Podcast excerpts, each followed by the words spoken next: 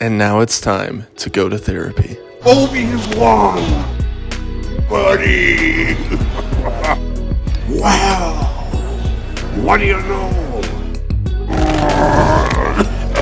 I should think that you Jedi would have more respect for the difference between knowledge and wisdom.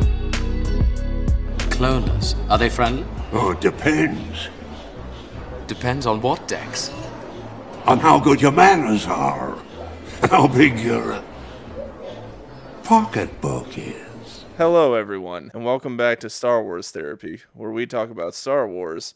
and life. I'm Alex. I'm Steven. And I'm Caleb. And we're all just hanging out in yet another different recording location because we are all in very fluid, weird states of our lives right now.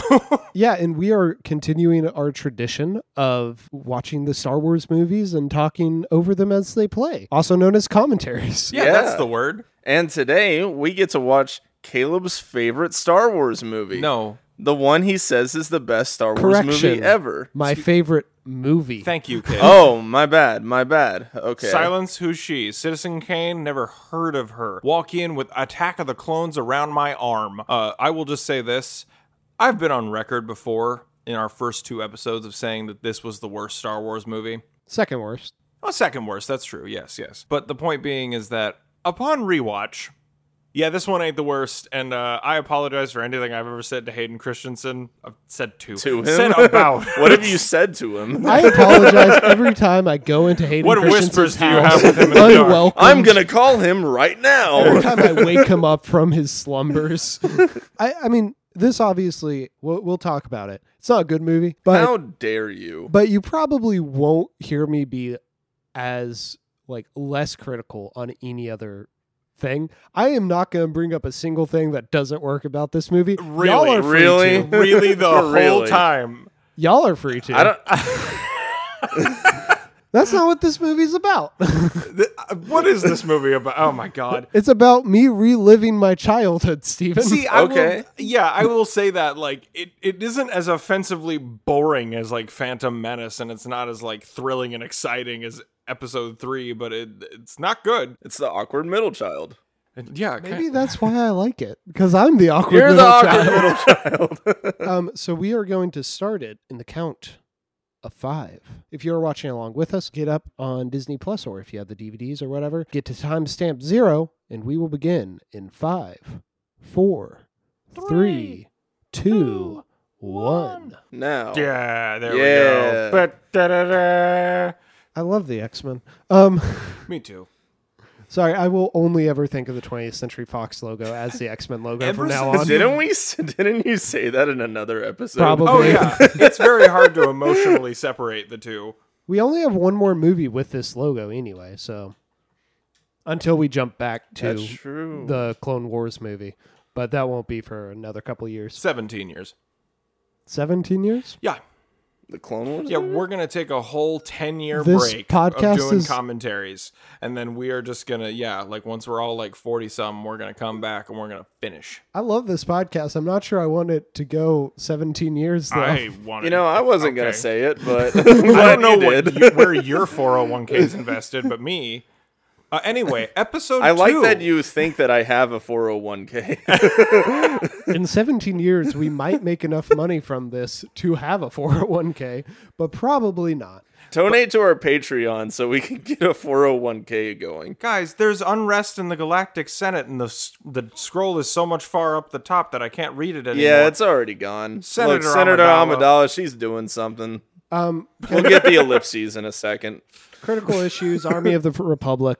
Let's all acknowledge the fact here that Phantom Menace is completely unnecessary to the story, and they could have started the trilogy here. Yeah, it literally could have started with them in the elevator. I was talking. It wouldn't to, have been a good intro, but it could have done Yeah. that. I was talking to Sarah about that. I was like, it makes Phantom Menace feel like the end of another trilogy, and this is the beginning of a new one. Because, like, I think if you would have started with this one, then had Revenge of the Sith, and then had Episode Three, quote unquote, be just Vader wrecking shop, I think that would have been interesting. Yeah, I mean, I think uh, my my ideal thing, and I say all this, I like the trilogy as we've got it, problems and all. Um, but I think I would have set one during the Clone Wars. Um, because sure, and so have like still have the same endpoint with Revenge of the Sith, but have like one that's in the middle. Yeah, I see what you mean. It's kind of I don't know the the way that they do the Clone Wars though. I've always appreciated more than if it was just a movie on it, because like there's something about seeing the serialization of the the individual missions that clones go on and and things like that to me that just kind of I don't know it kind of enhances Star Wars as like a franchise Yeah, for me. But I understand in the language of movies, I I'm totally with you. I th- I'm with you on that. Like with a lot of things in this trilogy in particular. I think these are pretty good effects. Uh, like a good jump up from the CGI that we had gotten in the last one. I just noticed something that I've never noticed before. Did you see the ladder pop out of the floor like that? Yeah, no what. It she lands on the landing pad and then it just as she's landing, you see the ladder just pop up out of the ground. Ah. Is it specifically designed for those? For Naboo Because look, look at let let's analyze that ladder real quick. That thing is not collapsing. All right, those are those are straight bars that do not have like uh hinges on them or anything. Oh, it's going straight down. So like, yeah. are those? Look at that. you know, Look, you can see where it goes in the floor. you know George Lucas. Oh yeah, and the just like- queen's dead. Oh yeah, Uh, the fake queen's dead, not Keira Knightley. well, yeah, I the the political situation in Naboo is doesn't make a ton of sense, but What you mean? It how doesn't the- need to. What you mean? How the queen was disguised as someone who wasn't the queen, but still did queen things. But then the queen turned out to be not the queen. But then the queen stepped down, and then they had to have decoys because of the queen. yeah, so she's supposed to be, she's dressed as the queen, but she's supposed to be a, she's supposed to be Natalie Portman, who's not currently queen. Y- Yeah, I, I think the more I think about it in this movie, the more it just hurts me. I'm sure it makes sense, and someone can sure. explain I'm it to sure me. if someone wrote it all down in a very, very botched format, I might understand it. But exciting way to start the movie. Big explosion. Yeah. I am just seeing Barris in so many places now that I did not know she existed before. Oh, is she in the background? I didn't Yeah, notice that her. was Barris, but yeah, she's Oh, right there. hey, She's and right next to Luminara. Luminara. Wow. Love Luminara. How did I never pick up on her before? So one thing um to note, what I do like, um, I watched so before you guys came over, I watched the behind the scenes, and uh, I will go ahead and say, not as entertaining as Phantom Menaces by a, lo- a long shot. No one's sitting here with like That's their head sad. in their hands, just being like, "What have I done?" Uh, but everyone seems to actually be having like a pretty good time.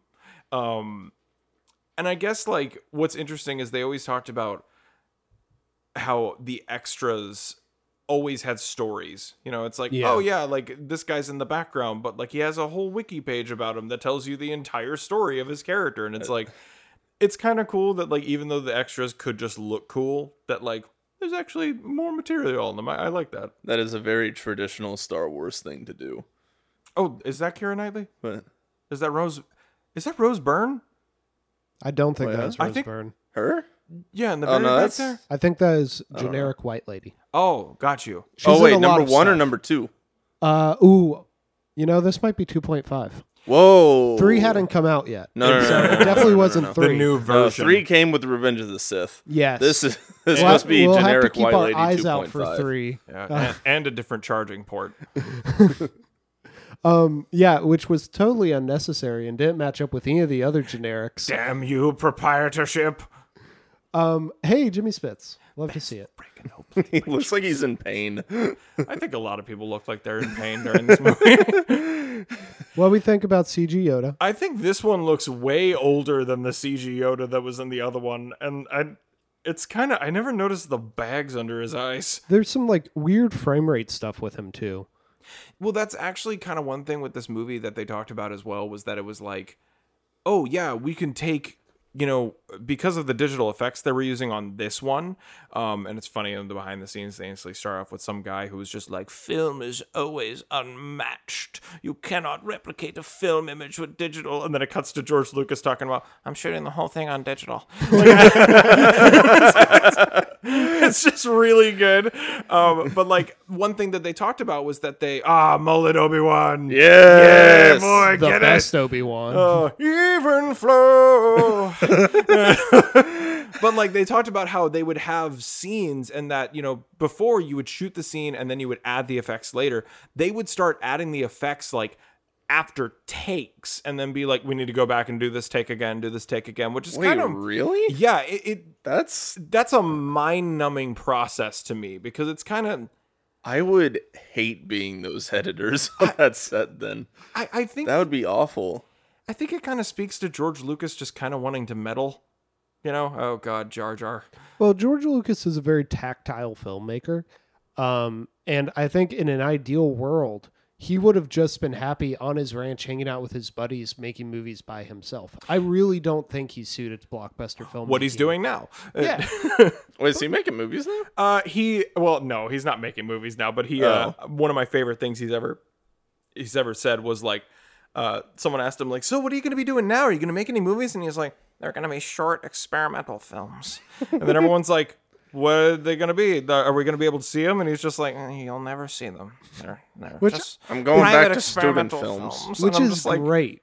All which is what he deserves. it's fine, but I'm just saying, if you say to someone, I'm making experimental films that no one's gonna see, it sounds like a very different genre of film than what uh, George Lucas is known for.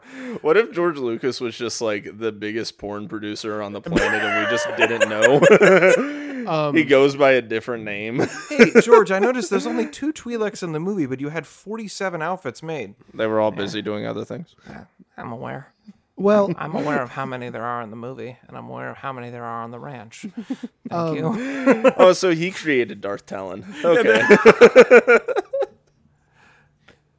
I will say, I like you look at like what one of our favorite filmmakers to bring up, David Lynch does. Yeah. like, he'll drop an experimental short every like six years or whatever. I have a whole DVD of them. Yeah, like those are great. I and I would love to see what Lucas would make. I think he'd make some really interesting stuff, kind of in that vein. But also, I don't like he he should just live his life like his little private life, and you know, I I agree. I, I just like I just like the fact that he told this guy he could have just said nothing. He should have just said nothing. But he just was like, They're short experimental films. No one will ever see. Not good enough for the light of man. So, what do you two think about uh, Anakin and Obi Wan's relationship? I I Uh, think why is why did Jar Jar just look at the camera? Misa break out the fourth wall. Why am I here? Why am I here? I see I- this, Caleb. I think like you can see the seeds of a good relationship between the two.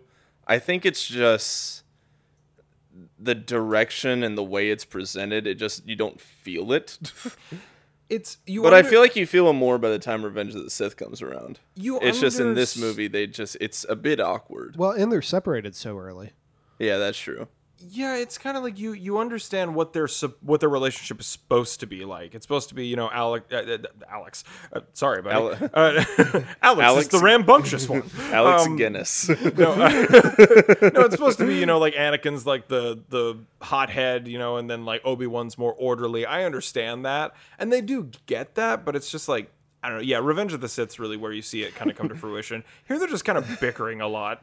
Yeah, it's it's all the idea of a buddy cop duo, but without the execution. Without the buddy cop duo, it's yeah. They they immediately get separated, and I think another part of it is the Lucas, like he just he doesn't know how to write fun banter. So his No, characters when they're supposed to be like arguing, like maybe you can get uh Carrie Fisher to pull it off or whatever, but. Most of the time, I think an actor will just come off as whiny. I completely agree. I, one scene where you, when you say that, I literally think um, of Revenge of the Sith, where it's like, you know, maybe it's just because I'm so in love with you. No, because I'm so in love with you. And then she just like turns 360 and is like, so love has blinded you. And I'm just like, my God, take a compliment. Like, okay, time for my biggest, the thing that like it is the biggest problem with this movie. Are you Oh. gonna go oh. through the bounty hunter Yes, explanation? oh, I love absolutely. this. I'm sure So it's- everyone's this seen. is so great. I'm sure everyone's seen that video. I- yes, but I've thought this since I was a kid, and like I've always been like, I don't understand this. It's the fact that so my understanding of the situation is that Count Dooku hires Jango Fett, correct? Yeah, give the abbreviated version Yeah. so we're not just straight ripping off Oh, that fair. video. Um, and it's like he hires Jango Fett, and then Jango Fett hires another bounty hunter whose name completely escapes me. Because Zam. I, Zan is that her name? It's Zam something. Sam Wesell, I think, Zam something like Wesell, that. yeah. The only word she ever speaks is when she's turned into a weird toad monster and is like. Wow, that's xenophobic. Okay. Uh, Once again, another instance of Steven having cancelable takes during an episode we can't edit. But then it's like on top of that, it's the worms or the slugs or whatever she uses, where I'm just like, did no one think to throw an M80 in there or like a frag grenade? a grenade, like, a thermal can- detonator could have taken this out so quickly. Would've worked. It has lasers that can open up the window. Why not just like concentrate that laser onto her head? That being said, I love the centipedes. Oh yeah, it's, de- it's definitely a, They're s- fun. It's a set piece, but Look at once them again, crawl. it just shows like George Lucas just being like, "Well, what if this?" It's and like, "What if I just Russian dolled this plot?" Where it's just like you think it's this, but then you think it's this, but then you think it's this. I just realized I did say something critical of this movie. I do apologize. How dare forgetting- you? I am I forgetting my knew you place. wouldn't We've lured him into our trap. I'm forgetting my place. I will, of course, uh, repent and say my confessions. That's three Hell Lucases full of full of grace. the force is with me. I don't know, like guys. they're just like they're just big centipedes. That's it. Like it, there's nothing spacey about them. I just love them though. They're so gross. It's, it's how thin their skin is, and how you see like the the legs and the kind of bones underneath. It's, It's uh, like larvae esque. yeah, yeah. Oh, that's that's what it reminds me of. Oh no, my bug senses went off. Also, wow, Yeah, great, incredible aim. great swordsmanship. Just He's And been then training. and then I it's, it's I so will say, wacky. out of- out of- what if he missed? I think I'm a firm believer that like straight up George Lucas was writing a different version of Obi-Wan this entire time and people kept editing him down because like I have a like knowing that he just yeets himself out the window right here. The version of him that's from the deleted scenes from episode 3 makes a lot more sense where it's just like, "No, Grievous, I'm not just going to kill you. I'm going to make sure you know what it's like to not have a lung for the last 5 minutes of your life." Like it's so much And like, I just, I, you're right, Alex. What if he misses? What if he gets hit? What if he like his hand slips? he has a thousand opportunities to die right here, Yeah. but the force wills that he doesn't. I guess. A million ways to die on Coruscant. oh my eh. gosh, that that's not Sebulba. That's just No, one of it's- Sebulba's yeah, people. it's another, another type. It's like how we used to call Rodians Greedos before we knew they were called Rodians. That is very true. I called them Greedos when I was a kid. Like, what else are you supposed to call them? Oh, now you use your gun. Can we talk about? Okay, so that's another thing she could have done. She could have gone across the way and sniped her. That's what I mean, it's like it's not just so much like the like the the Russian doll situation of how many people are hired to do this, so much as it is like there are so many different means to take out this one person, and you choose the most difficult ones at all times. well, and also, like, even just there. Never mind. That was a criticism. I'm not going to do it. Uh, Can we talk about the advertisements that were behind her? What were those for? It was like a person on fire, and then just like It's for It was for Prime Energy. it's for the uh, Logan Anna- Paul's Yeah, face. it was for it was for Prime Energy and a vaporwave YouTube channel. it's for Anna de character from Blade Runner 2049. You look lonely. You look like a good Joe. I can fix that, Obi Wan. if they ever made a McClunky edit of this movie, I would just put Star Wars lo-fi uh, just on one of those billboards behind it, and just that's it. That's the only change. There's a fun. I I do really like Like there's a little bit of a Blade Runner like cyberpunk vibe to Coruscant, but the higher up you get, you get into like this retro futurist like Art Deco kind of world. I always like the idea of the layers of Coruscant and stuff. Oh yeah, I really think cool in place. High Republic, they there's a scene that's set on like it's a the peak of like the tallest mountain on Coruscant, but like because the city's just been built up around it, you can literally go and touch the peak, and it's become like Oh. a landmark and stuff. Oh, that's dope. That's, Yeah.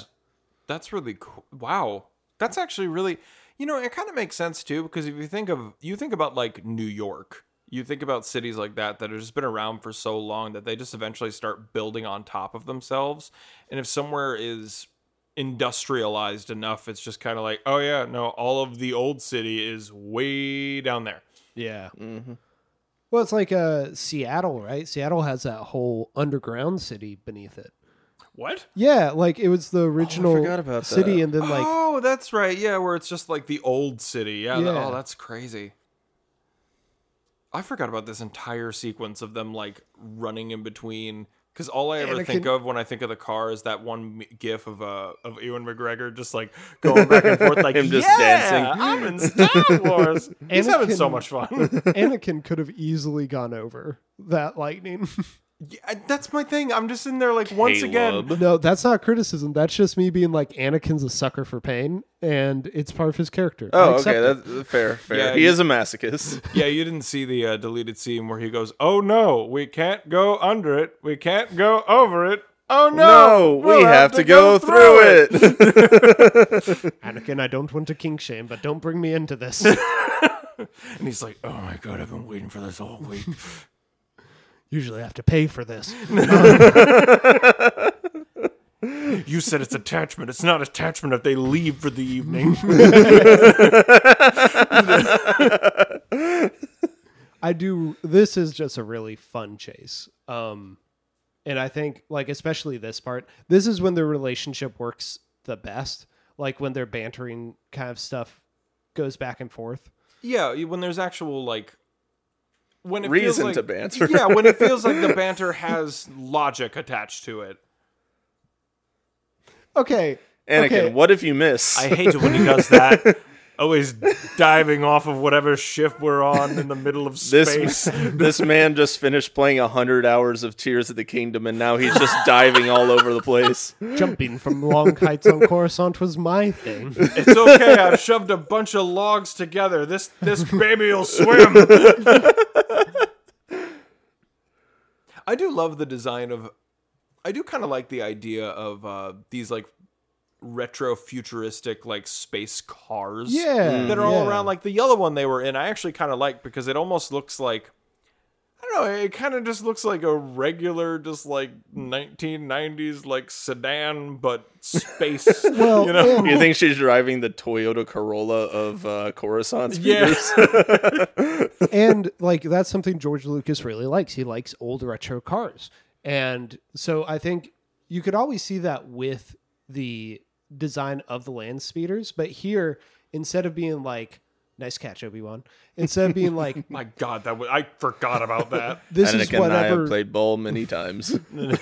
Sorry. instead of like this is whatever piece of junk Luke could get. It's like what would like a middle to upper class like speeder look like? He's actually getting to like expand on it a little bit more.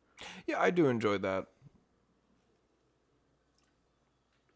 I'm sure we'll talk more about his love of cars when we get into our uh, American Graffiti. our Uh, American yeah. Graffiti. Uh, You think that was it? He just saw like 18 years. You just saw like Ron Howard at the at the dealership or whatever, like with his dad, and his dad was like, "What do you think, Ron? Like, check out this Corvette." And he was like, "Oh my god, oh my god, Ron, what's your name? Ron, Ron. Oh my god." I just remembered something that I completely forgot about for like 15 years. When I so you see like the way that speeder crashes and uh the bumper like you know it, it caves in like a bumper would. yeah. Uh there was a toy and I can't remember if I had it or if my friend had it. Uh where it was that speeder and when you crashed it into something you could like push the front back and it would fold like exactly in that way. Man, it was like so cool. really detailed. Man, there that it is was wild, and I completely forgot about that until now. It was so cool. that is something so like satisfying about Star Wars toys is that they always had the little bells and whistles to Mm-hmm. be like, no, it feels like the ship, you know? Yeah, yeah. Like just somehow the the rubber folded in a way where like it wound up looking exactly like the crash. It Okay, was dope. this this as well. I don't understand this where it's like the Jedi forbade, you know, forbid attachment. But then Obi-Wan says this weapon is your life and I'm just sitting there like isn't that a form of attachment? Yeah, I like mean the Jedi are. Or, it's a flawed system, but oh, there's football. Oh There's my god, football. I've never once noticed that. Got Oh, really? Football, Oh, and then yeah, that's whatever great. type of like dog racings on that Wow. screen. You Also- know, I, it's weird because like, do they see the lightsaber as like a connection to the Force? So it's like it's less about attachment to a physical object and it's more of like a spiritual focus, maybe. Um, you know, I'm just gonna go ahead and say it. Obi Wan goes through like two or three lightsabers in this trilogy alone, so I'm just gonna go ahead and say that he's not the one who should be doing that. Oh, I'm on He and best. Anakin are about neck and neck. Ah, death sticks. Mystics. Okay, did you guys hear about the canon? Like, or I, I no, it's not canon, but no one's refuted it, so it's canon in my mind. Like, what happens to this man after this? I, I hope he what? become he lives a good life. No, he literally, he literally starts becoming an anti-death sticks like activist. Are you serious? I'm serious. That's way too far. And he starts being like, "No, you can't. You shouldn't do that." Like anyone on the streets, and I think he eventually just ends up getting beat up and killed. Yeah, that's maybe that's like It's not a good ending. Like, that's that's like the uh the old canon ending for Jar Jar where he ends up as like Clown. a performer. Yeah, like Yeah. a street clown. Like I'm like that's maybe a little bit too mean spirited. yeah, Yeah, I'm like bit- the character didn't do anything wrong. It was just like the way the the character was written. he did do something wrong. He did drugs. oh, there he true. is. There was Jar Jar. There If was you Ahmed do- Best. Drugs and drugs are bad. Okay. If you do drugs, you're automatically the worst person to have ever lived. if you do drugs, you're going to hell. That's my favorite thing about the Mr. Mackey voice is that it's just Dr. Phil, but a little bit like less round. Drugs are bad. Okay. are bad, and then it's, Drugs are you got a problem. Talk to me. Don't turn into some kind of creepy alien monster. Just let me know who hired you. Tell, Tell us now. Send her to the ranch. Oh shoot. I love that too. Instead of taking the time to go p- kill Padme, I decided to kill the bounty hunter who would tell my name, even though I didn't end up killing Padme. Um, So many people suck at their jobs in this movie. Seriously. Like I think my favorite example in this movie is is like when it's like, "Oh, we're hiding from a bounty hunter, Anakin. Where should we go?" An open field. Like what? Like, meanwhile, there's some guy in the background with a sniper rifle just being like, "The Lord is my shepherd." Like Freaking American sniper back there, like okay, two Mis- clicks down the way. Whoa, what is that Snake guy? dude in the back. I was about to say, did Mr. Snake Gandalf in the background Yeah. ever get a plot on Clone Wars that I'm forgetting about? I don't, Jedi Jurassic Park. I've never too. seen him, so I don't know. That's that's the three parter I wish uh, had replaced the Force Planet. I like how you're like, I want that one to replace the four planet, the Force planet, but not D Squad. No, I feel like D Squad is a very necessary episode because like Go on. Are No, you sure about that? the Force Planet. I'll give you a second to take that back if you want No, to. I, I'll, I'll explain myself. The Force Planet is uh, is a is a contentious, or at least amongst us, a contentious episode that like we can debate the merits of and back and forth. We can all agree to, that D Squad's bad. Yeah. It unites Yeah, unites I mean us that's true. Yeah. I think every long running show needs one episode that, that you can just all point to and be like, Caleb, Caleb, here's the thing though, and I mean, I, I guess this is just uh, making your point more valid though. D Squad wasn't one episode; it was four. yeah. and then they show up at the end too. yes, You know, one thing that I It wasn't just an arc; it was an extended arc. one thing that I've noticed about this entire and, and dude, that is also they're George Lucas's favorite episodes, and like that bothers me. Yeah, because he's he's whack, man. Yeah. I don't know what to tell you. One thing that I've noticed about okay, between the last scene and this How scene, short are those guys? whenever, I'm sorry. Go ahead. no, you're fine. It's whenever oh, I love Yoda's little chair. How he never walks anywhere. This is to make me feel like a grown up. I stole this from Yaddle. I beat her to death. It was Fin- me. Finish your thought on what you're gonna say because No. I have something to say about the chair, but I want you to continue. It's just more or less that like George Lucas is just like, all right, these characters are talking. What should they be doing while they talk? Walking.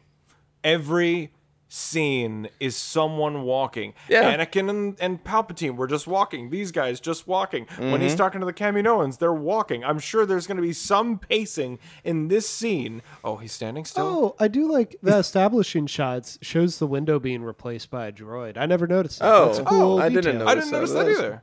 What were you saying about Yoda's uh, Yoda's baby doll chair? Well, it, it goes perfectly off of that walking thing because, you know, Yoda moves so slowly. I imagine he has that so that he can move faster with people. But they're still slowing down for him. and I find it really funny. It's just a level of, of respect for Yoda. look at, like, I mean, obviously don't look at it now because we moved past it, but look at, like, that weird long hall that they're in. Like, you have to go so far to get through that, and they're just taking a very slow leisure, leisurely stroll through it. Yeah. and it's like, and it's like I get it, you got to do that for the scene, but at the same time, like, no, no one be doing that. like, speed up a little. I don't like this luggage. That's a really stupid thing to complain about, but that's the way my brain's working It's just right kind now. of like people don't work like that, you know. I don't like this luggage. I but this isn't a criticism of the movie. This is a criticism of, Of the, the in-world designer who made this. Whatever Star Wars character made it. Well, um, o- okay, but Caleb, looks- now you're basically giving yourself a pass to complain about anything about the movie because you can just break it down to whoever's responsible for it. Man, the Yes. so writer. Caleb, that's In just a, that's just a way around saying, "Hey, I don't like this about the movie."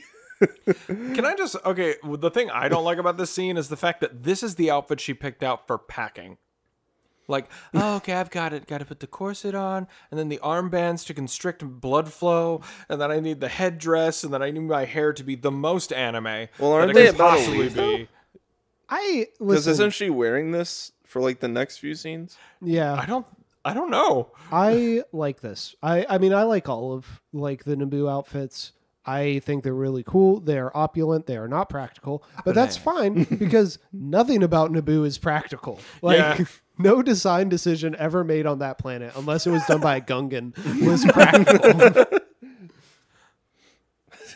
Gungans really be walking around in shirts and pants while everybody else is wearing dresses that have to be plugged into walls. They're just, they're just like, I forgot how clothes work. I don't like that look Anakin was giving at the end though. Yeah, it's like dude, We're it's gonna be having a lot of that in It's this literally movie. just like take it easy, Stamos. Like bring it down like a couple of notches. Sorry, my lady. You know what's great though? This looks like public transportation. They're supporting. They're just common people taking the public transit around. Is it that? this or- is rich public transit, though. It's true. It's like I don't imagine this transit. ferries like all the way through the depths of Coruscant. Hey, look, Caleb. She's in a different outfit, which means that was the outfit she picked out for packing. So I'm gonna go ahead and still say it was dumb. Well, I don't know. Like I think I think it is established in this universe that the fashion trends that she comes from are not gonna be practical, and that's fine. That's part of like. No, it like that is characteristic of Naboo. I mean, look I at what laughing. she's wearing on her head right now. I wasn't. I wasn't laughing at that. I just now noticed that Ewan McGregor has like this one mole in the middle of his forehead. Yeah. And the whole time I was just thinking, is he just like telepathically like telling people using the force, "Don't look at my mole. Don't look at my mole. Don't look at my mole. Don't look at my mole." like just the whole time. Oh, I thought just- you were gonna say the mole is like an extension of his mind, and it's how he like shoots out the thoughts.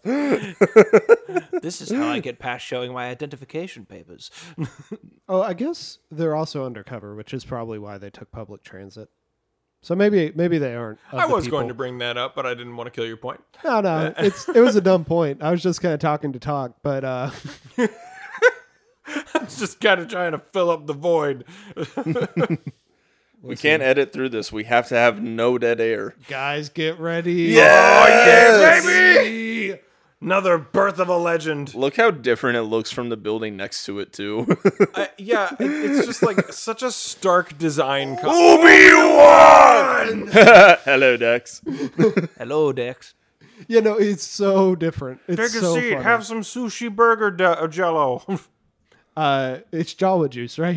Have Oh. some Jawa juice. We we squeezed the Jawas in the back, fresh for you today, my boy. Fun fact: uh, the guy in the crew who would get people coffee in the credits was known as Java the Hut. Ah, that's fun. really? I'm That's not even cool. kidding. That is so much fun. What can I do for you? I think. I mean, obviously, I have What do you know? I have a liking for characters with forearms. Has been established in the lore of the show. Something I didn't realize, but I'm like, yeah, give me Goro. yeah.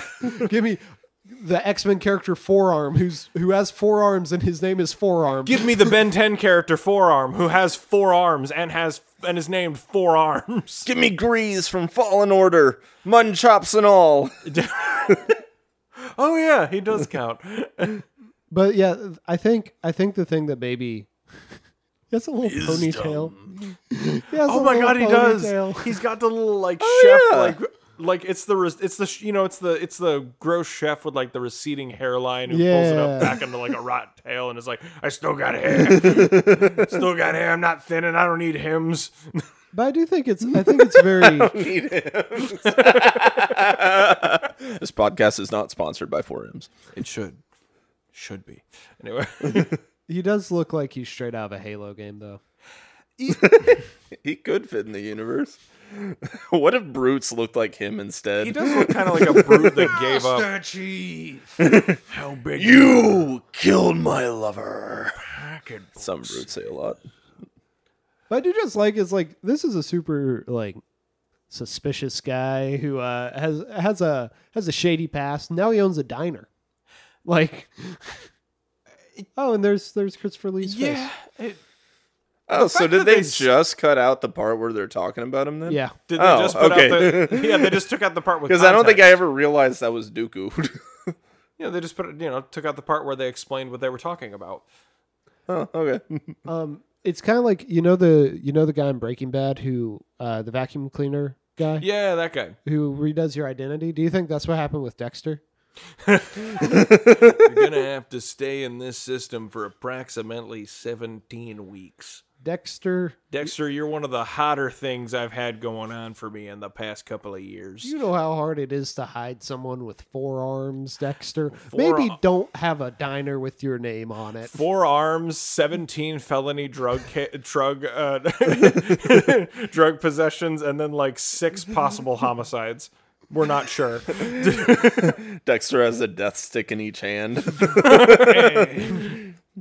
We're getting lit tonight, boys. Here come the jesters. One, two, three. I built Here up a come the natural Jetsters. immunity, One, so- two, Oh, three. hey! I didn't even think about that. eh? Uh, no one will recognize me if I have the same weird outfit but with a shawl. It's No one will recognize like, okay, me. I'll get a, I'll put a smaller halo over my head and then uh, cover it with a. It's more muted colors, and the textures aren't like they're more carpety textures than like silk and stuff.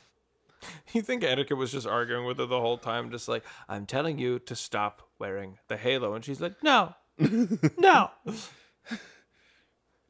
She's like, and Anakin, I'm telling you to stop taking my grandma's vet, uh, carpets and turning them into vests, but here you are. Look at how ugly that Hey, vest is, though. Anakin, do you want me to take your lightsaber and cut off that dumb rat tail? Then shut up. Hey, Anakin. Padme, I'm time- going to force choke you someday, I swear. But I'll bring you back. Maybe. There's Howard the Duck. Uh, and for those of you who are not watching but listening along, we are in another scene of walking. Aayla Secura. Yeah. Oh, yeah. Children. Spoilers. I don't.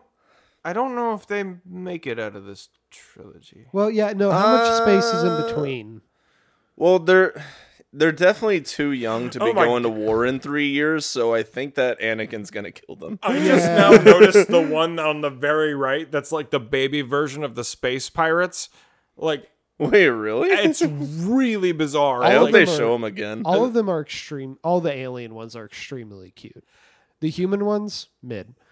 We've done it, Alex. Caleb. Mid is a conversation ender, not a conversation starter. I Yeah, don't and like to we're- use the word mid. And we're done with talking about the uh, about the Jedi children. Because I don't. I don't think they're we all are. gonna die. Um, We are all gonna die, I, th- I do unless think- we can find Camino. Oh yes, this is true. Well, if one of these It's- kids is from Camino, You guys ever know? Yeah, he's just sitting there like, Oh, they told me from day one. You must learn not to attach yourself. Don't you didn't this your home planet doesn't even exist. What Wait, is- what? so if I remember correctly, lore wise, these lightsabers that the kids have, these are just training lightsabers, and then later Yes. they'll go and they'll get their kyber crystal. Yeah. Yeah. I want to see the story about what happens to all the training lightsabers after the temple gets taken, because they become a black market item. I well, I actually believe it or not, uh, there is a canon answer after the temple takeover, after the empire became a thing. They actually gathered all the remaining lightsabers that they could find, and they um like incinerated them in public. I want there to be a story where like one crate gets like. It's the story. It's like a heist story where these people are trying to steal one crate of lightsabers. Ooh, are we gonna have another conversation about crates? Yeah, Because I'm up for that. I'm gonna squash this right now. Uh, Alex, would you like to guess who the protagonist of this movie will be? Avatar saber Two: The crate. Way of Water. I Salt crate. Can we talk about how the the delivery that the one kid gave on the archive memories line? Have you guys ever noticed that? Like it's just Yeah, it's, it's very pretty flat. awkward. It's just very Because I want to write that from the archive memories. But Which to be fair, he sounds like he's talking like how a kid talks. Well, so fair. It- yeah. you're, you're forgetting, Steven, that we have established that uh, George Lucas is just the best at directing children. Yeah, clearly. From, from the Coruscant incident of uh, 1999. Did you see how many uh, Oh, versions of the Nashville Electric uh, building they have over here? Oh my god, you're right. Yeah, all, all the all the domes look exactly like it. Did You guys notice? I've always called that the Naboo building. it took me so years to realize that it was the Nashville Electric Service, but yeah, they all look like that except they're not green on the top. Did you guys notice R2 trying to go up the stairs a second ago? And like he was he was struggling. He was succeeding. and I'm sitting there like Well, it's why he got the uh, the boosters installed I by was the like- by the time Revenge of the Sith came out. Here's my here's my canon though. well, I- no, he uses them here. my canon is that he has them, but he just chooses the way of pain. yeah. No, no, it's he is disciplining himself. Yeah. He doesn't want to take the easy way out. Um, no, so the um, the rocket boosters were supposed to be in Phantom Menace, and you know that scene where it looks like he's about to jump off of the side of the landing pad on Cor- on Coruscant. Yeah. Yeah. He was supposed to like fall off and then shoot up with his rocket boosters, hmm. but they decide not to do that, and so it just looks like he's contemplating. he falls so hard. he falls off and all you hear is the Obi Wan looks over, It's like, "I've got a good idea."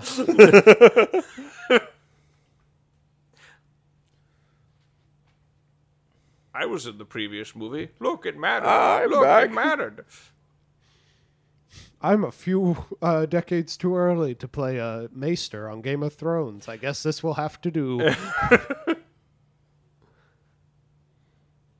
This is awesome. Uh, Okay, I asked about Obi Wan and Padme. What do y'all think about Anakin and Padme? Uh, uh, Alex, you go first because I've Wait, got what do you opinions. wait, what do you mean? Just like you know, here we can see them having a little bit of push pull, a little bit of uh, Oh, the dialogue between them? Eh, just how do you feel about their relationship? Having had them, you know, catch up from the last time they saw each other. Uh, I mean, it's still pretty awkward. I don't know really what to tell you. It's kind of awkward. To be honest, it's awkward in everything. I've never really liked the relationship that much. I like it in It's- Clone uh, Wars.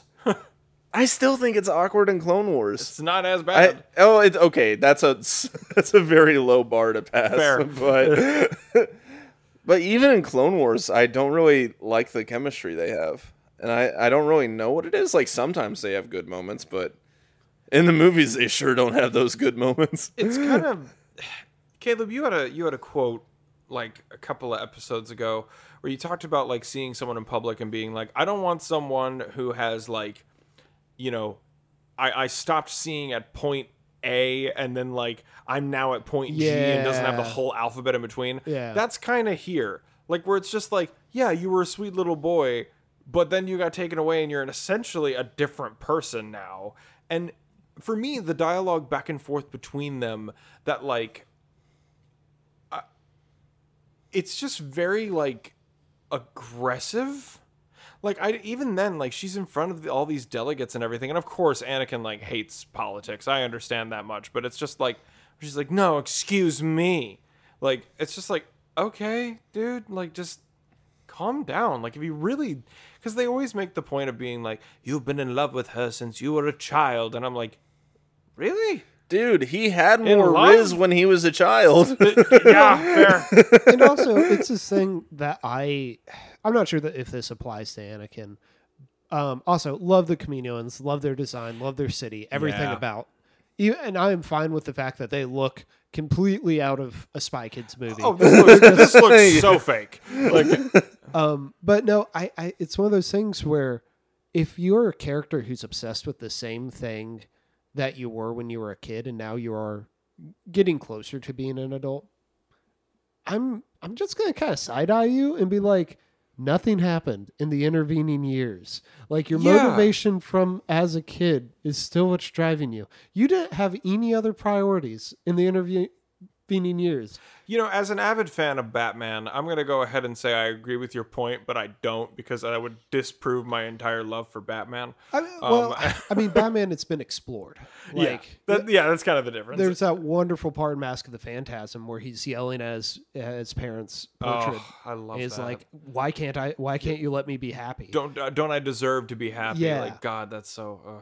Oh, by the way, I found out what I was during the last commentary. I said that one of the Kaminoas was name was Namaste. That is not correct. In the Bad Batch, there is one named Nala Se. So Oh. I am Okay, very yeah. close, and I was like, Makes cause, sense. Because the whole time I was like, that that's not the name I I heard. That what?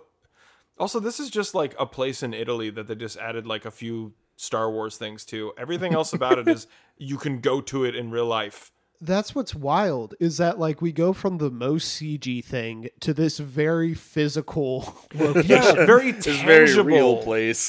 Look at how the light is like interacting with the plants and the water and all this stuff. Like this is so real compared to I would Camino. love to go here. strange. I've always wanted to go to Italy.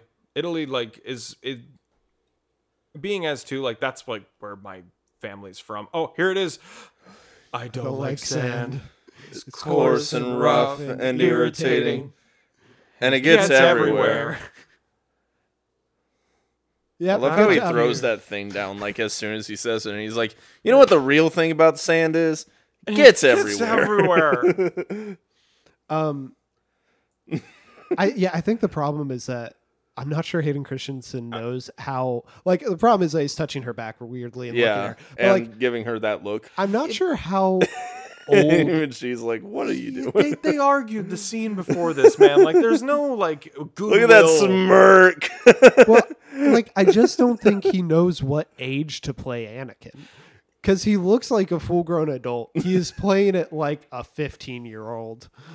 Which I guess, I guess you can make the argument that like that's how you would play Anakin because like you know he kind of was a child and then kind of just brought into this order and that's kind of all he knows. There was no Yeah. life outside of this, but simultaneously it's like it, there. I really think I really do think Matt Matt Lanton just like understood how to like play what people got out of Anakin and therefore like that's kind of the Anakin I associate with the character.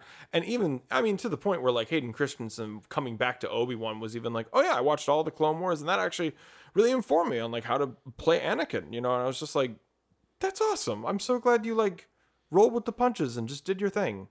It's it's Lanter, by the way. Lanter? Yeah, Matt Lanter. Oh, okay. I, I wanted to correct you last time, and I didn't. And then you said it again. now- and so I'm I like, can't let it okay, on on the chance he brings it up in Revenge of the Sith, I should probably tell him it's Matt Lanter. but now I cannot bring it up. also, all these guys that are not Temuera Morrison and are like younger Temuera Morrison, I guess. Yeah. Is that the implication there? Yeah, they're all like him growing up. Hmm. Because before uh, de aging took over cinema, you could just cast people who look alike. yeah, isn't that right? That's actually Mark Hamill made comments about that uh, recently, where he like th- they asked like, you know, are you going to play Luke again in a in a movie or anything that they're doing? And he's like, I want them to do more stories with Luke, but if they do, I want them to get like an age appropriate actor and not use CGI. And I'm as good as CGI Luke has gotten. Yeah, I completely agree. yeah, Like, please just get an actor. well, and like you're gonna have to get an actor for doing like the action and stuff, or you'll run into the Irishman problem, where it's like old man body on or young man head on y- old man body. Yeah. oh god, yeah, I remember there were some. Se- I haven't seen the full movie, but I've I've seen that VFX breakdown and someone like doing it better. Ugh. So one thing I did want to bring up as well about this movie, um, they brought up in the behind the scenes that like, you know, George had this kind of prediction of digital cinema kind of becoming a thing where you know you can have a little space for them fill out the background um, very similar to this the open field where anyone could be shot at any moment over a peering waterfall. Um, but like they talked about how he actually experimented with it in like the young indiana jones adventures where like he would do like digital meddling and like duplication and stuff and he said like yeah that was all like a test ground for what i wanted to do with movies. And i i can't help but look at like marvel movies and like everything that comes out now and be like I don't think we give George Lucas enough credit. Oh, he that. was yeah, no, he was extremely ahead of the time. And without the prequels, like there are it doesn't always work, but there are leaps and bounds forward in technology in each of these movies. Yeah, honestly, because like especially feel wise, like this compared to like Phantom Menace, it's just very like it's very different. Like Phantom Menace kind of feels like the end of an era. And then this feels like the beginning of a new one where you're like, oh, that CGI looks great. Oh, that CGI does not look great. Yeah. Like, No, I, I think there is I don't know. I I'm so used to the aesthetics of these movies because I grew up with them that I can accept the fact that we are now in a field with where you can see the wind reacting and like I mentioned before, the lights reacting as it would in nature, not necessarily something they could capture in the 2000s with CGI. But I don't know. I, I'm just it doesn't blend together, but I still feel it's kind of cohesive. Yeah, I I would agree. Um, it's not oh god, but then you look at that CGI like Ice Age looking character, and you're just like, oh no. oh, the, this shot is way better than the establishing shot. Fair, but that part, right? oh, but that's not. What does it remind me of? Oh, it reminds me of uh, when they blow up the uh, the the frog and Shrek, and they make a balloon animal out of him. You know what I'm talking about? yeah. Yeah. I love how that beast is in like 22 frames per second. Like it's almost there, but it just has its hiccups. Well, that's that's actually one thing they talked about with this movie in particular, and why it looks like that sometimes is because like the transition from digital to film was very challenging because it was like, okay, dude, no one rolls around like this. No one does that. Uh, I listen, man. If you haven't rolled around in the sea with your friends, then like, what are you doing?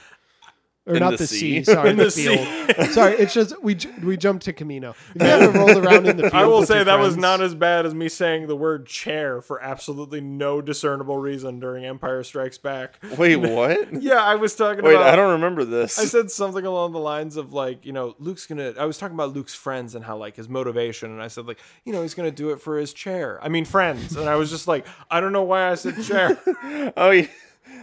I had a moment that like that last night where uh, Joe sent me something on Instagram, and this guy's like the lights in his in like his bedroom looked really cool, and I was like, and I was like, where do you even get those kind of rooms? I mean lights. I was like, that wasn't autocorrect. I'm just stupid. So I'm just Pay no saying attention to the armor directly these are behind me with two- the door open. these are two very attractive men, and the sexual tension in this room. it's there, man. it's definitely there. You think, you think he's just kind of like, I've dealt with a Mandalorian before. She was beautiful. And so are you. It's like, yes, and you haven't dealt with me. Can you put the helmet on? What?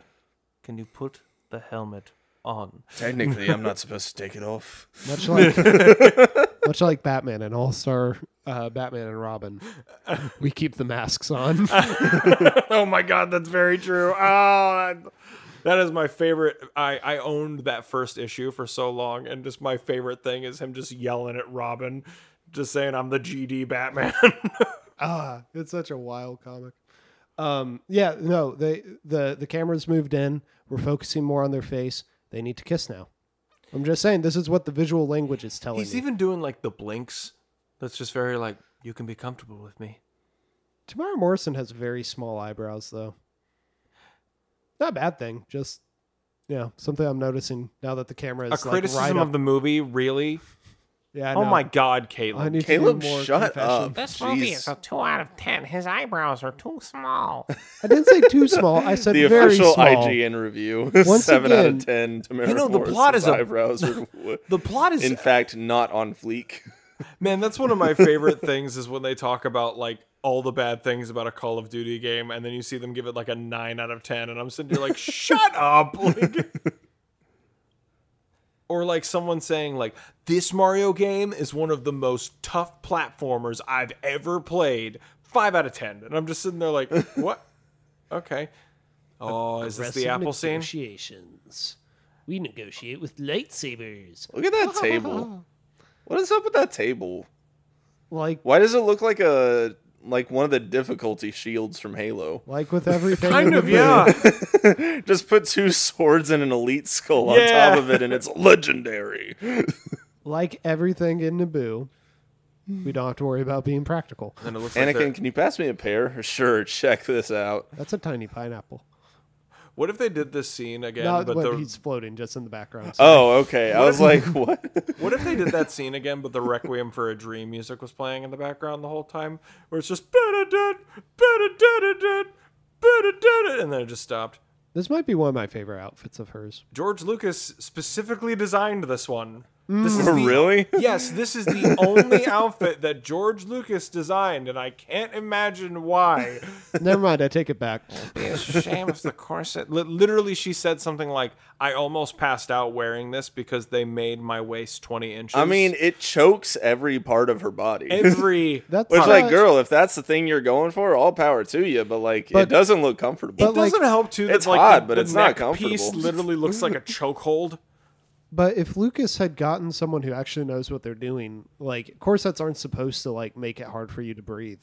So like if he had actually like just maybe shared his vision with a costume designer instead of designing it himself, Yeah.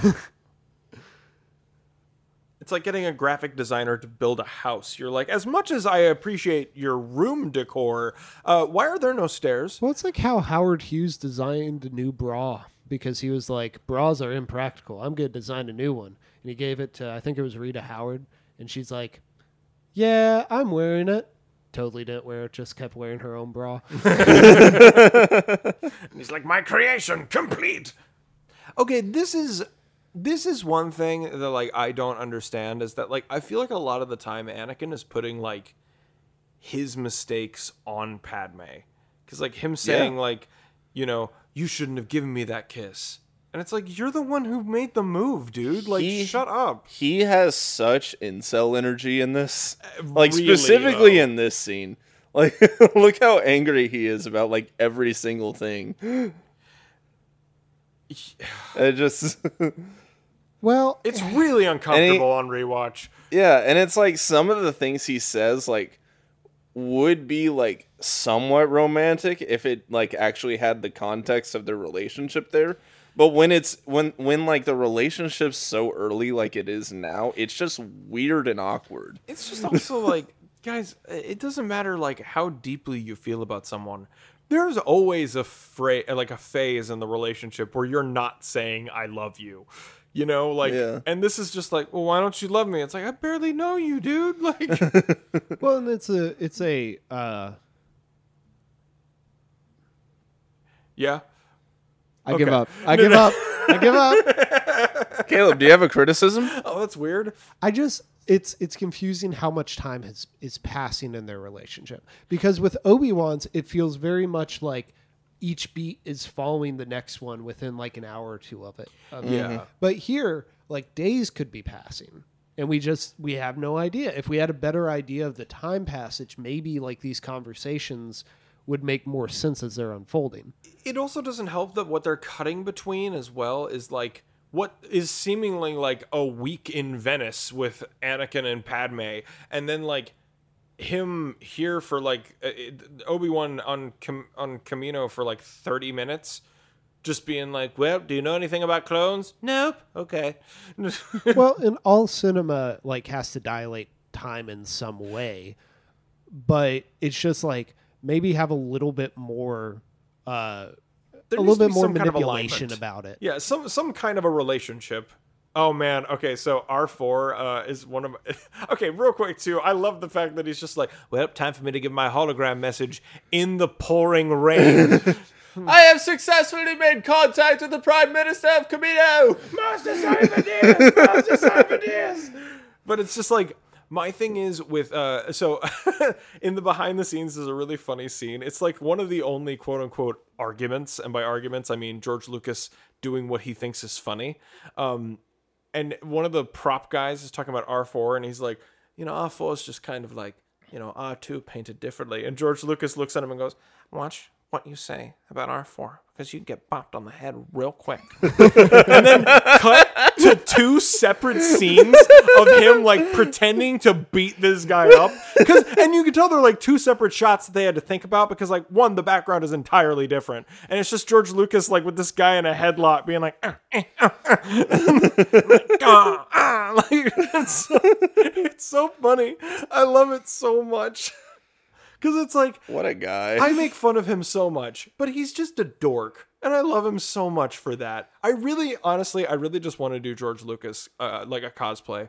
Like, I want to do like a cosplay. Yeah. it'd be very fun to do. Yeah, just get a pillow, put it in your big flannel shirt, tuck it in, grow out your beard, do some gray spray, get some glasses, and just talk about there's a lot of they fight. You Just do- find the most grandpa looking clothes you can Yeah, find my and then man. just You do, Wrangler jeans, New Balances, white tube socks. you do George Lucas. Alex can do uh, George R. R. Martin. I'll figure out someone.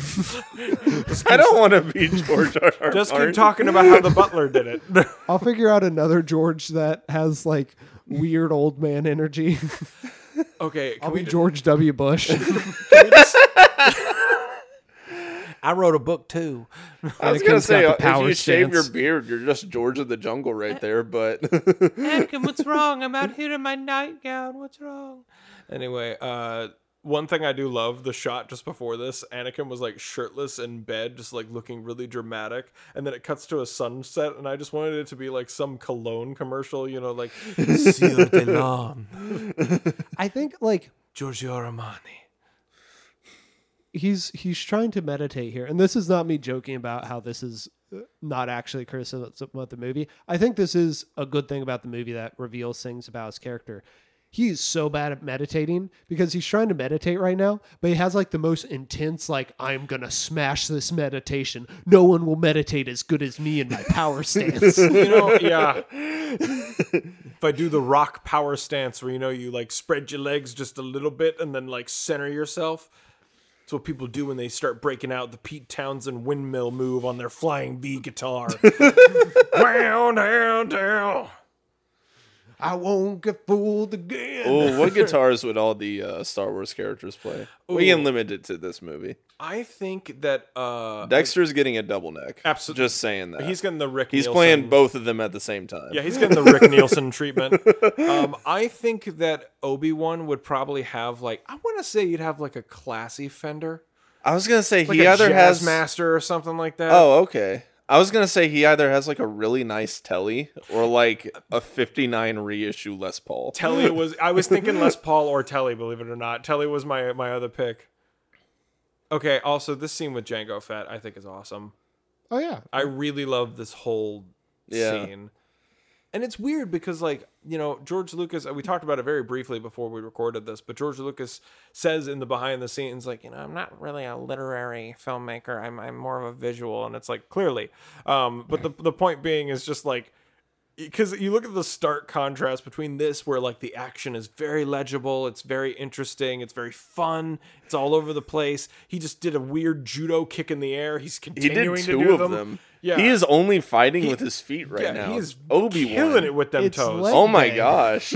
He's not gonna cheat on leg day. it's like because you hear this and then you you see this and then you hear like you know you're in my very soul torturing me and it's like was he bouncing between like akira kurosawa films and shakespeare in the park well, no, it's what I think he means by that when he talks about literary filmmakers, like his influences aren't going to be like it's not going to be you know poetry, prose, Such a funny kick. the like the literary canon. He is interested in the cinematic form as an as its own unique thing. And so like he is taking a lot more from old filmmakers. Uh, I'm sure he was very familiar with like experimental filmmakers like Maya Deren and stuff like that. And so like I think he is very interested in kind of the pure cinema idea, but he's stuck because and this is a similar thing you can see with Francis Ford Coppola too. They were kind of damned by their own success. They were stuck making um if not like blockbuster films like uh Lucas's, you know, Coppola was stuck doing like um like The Godfather and stuff like that. Yeah, that's that's actually You know, that's actually a very good point. Wow. Thank you, Caleb. I appreciate that. See, he did it. He turned a criticism into a positive twice. Twice Well, in a I, row. I don't think I don't think I think it's a value neutral thing. I think it's just like Value neutral. it's just a like I don't know. I'm I'm interested. File not found. Where on the alignment chart are your values? yeah, I don't think it's like a positive or a negative. I think it's just like it's an interesting thing to look at if you've studied that point in film history, like what was going on, and then like seeing it carried through to well, he hasn't directed a movie in like two decades, and now he's going to do the most blockbustery movies possible. Yeah, and it's kind of the idea of like I don't know, it's kind of it's it's kind of like the idea of you know, I think Sam Raimi is a good example of that too, where it's like Sam Raimi is like, you know, obviously bread and butter was the Evil Dead films, and then he did some like other stuff in between, and then he did something very personal to him, which was Spider-Man. And that was great, but then like you get to people are there's a rumor right now that it's like he might direct an Avengers movie, and I'm like, please no. I don't need that because like he doesn't seem like i am I'm gonna keep up with every extended piece of lore about these characters kind of director. Just seems very singular in his vision. So I'm just like, it's the same kind of thing where it's just like I'd rather you just stick to what you what you what you're good at. hey, that's not fair. None of the other Marvel directors do that anyway. Uh, fair. ah, Oh my God, he's back. Now we gave him a Everyone's big favorite yarmulke. slave owner. Look, it's my space yarmulke. it's a ball I found on the floor. he doubled down on the Jewish racism. It would the only thing that would make it worse if there were Jerry curls just like leaning down. Annie. Fun fact: He did have those, and Steven Spielberg had to break into. Wait, the, uh, studio. actually? no, he didn't. Oh, I'd see, but I, I believe that though. Like no, but this there the is a scene where they walk into his shop, a deleted scene. Uh, and you hear na na na na na na na na na na na. Annie, I'm playing TV on the on the newest episode of uh oh shoot, sorry. Completely blanked out. Fiddler on the Roof.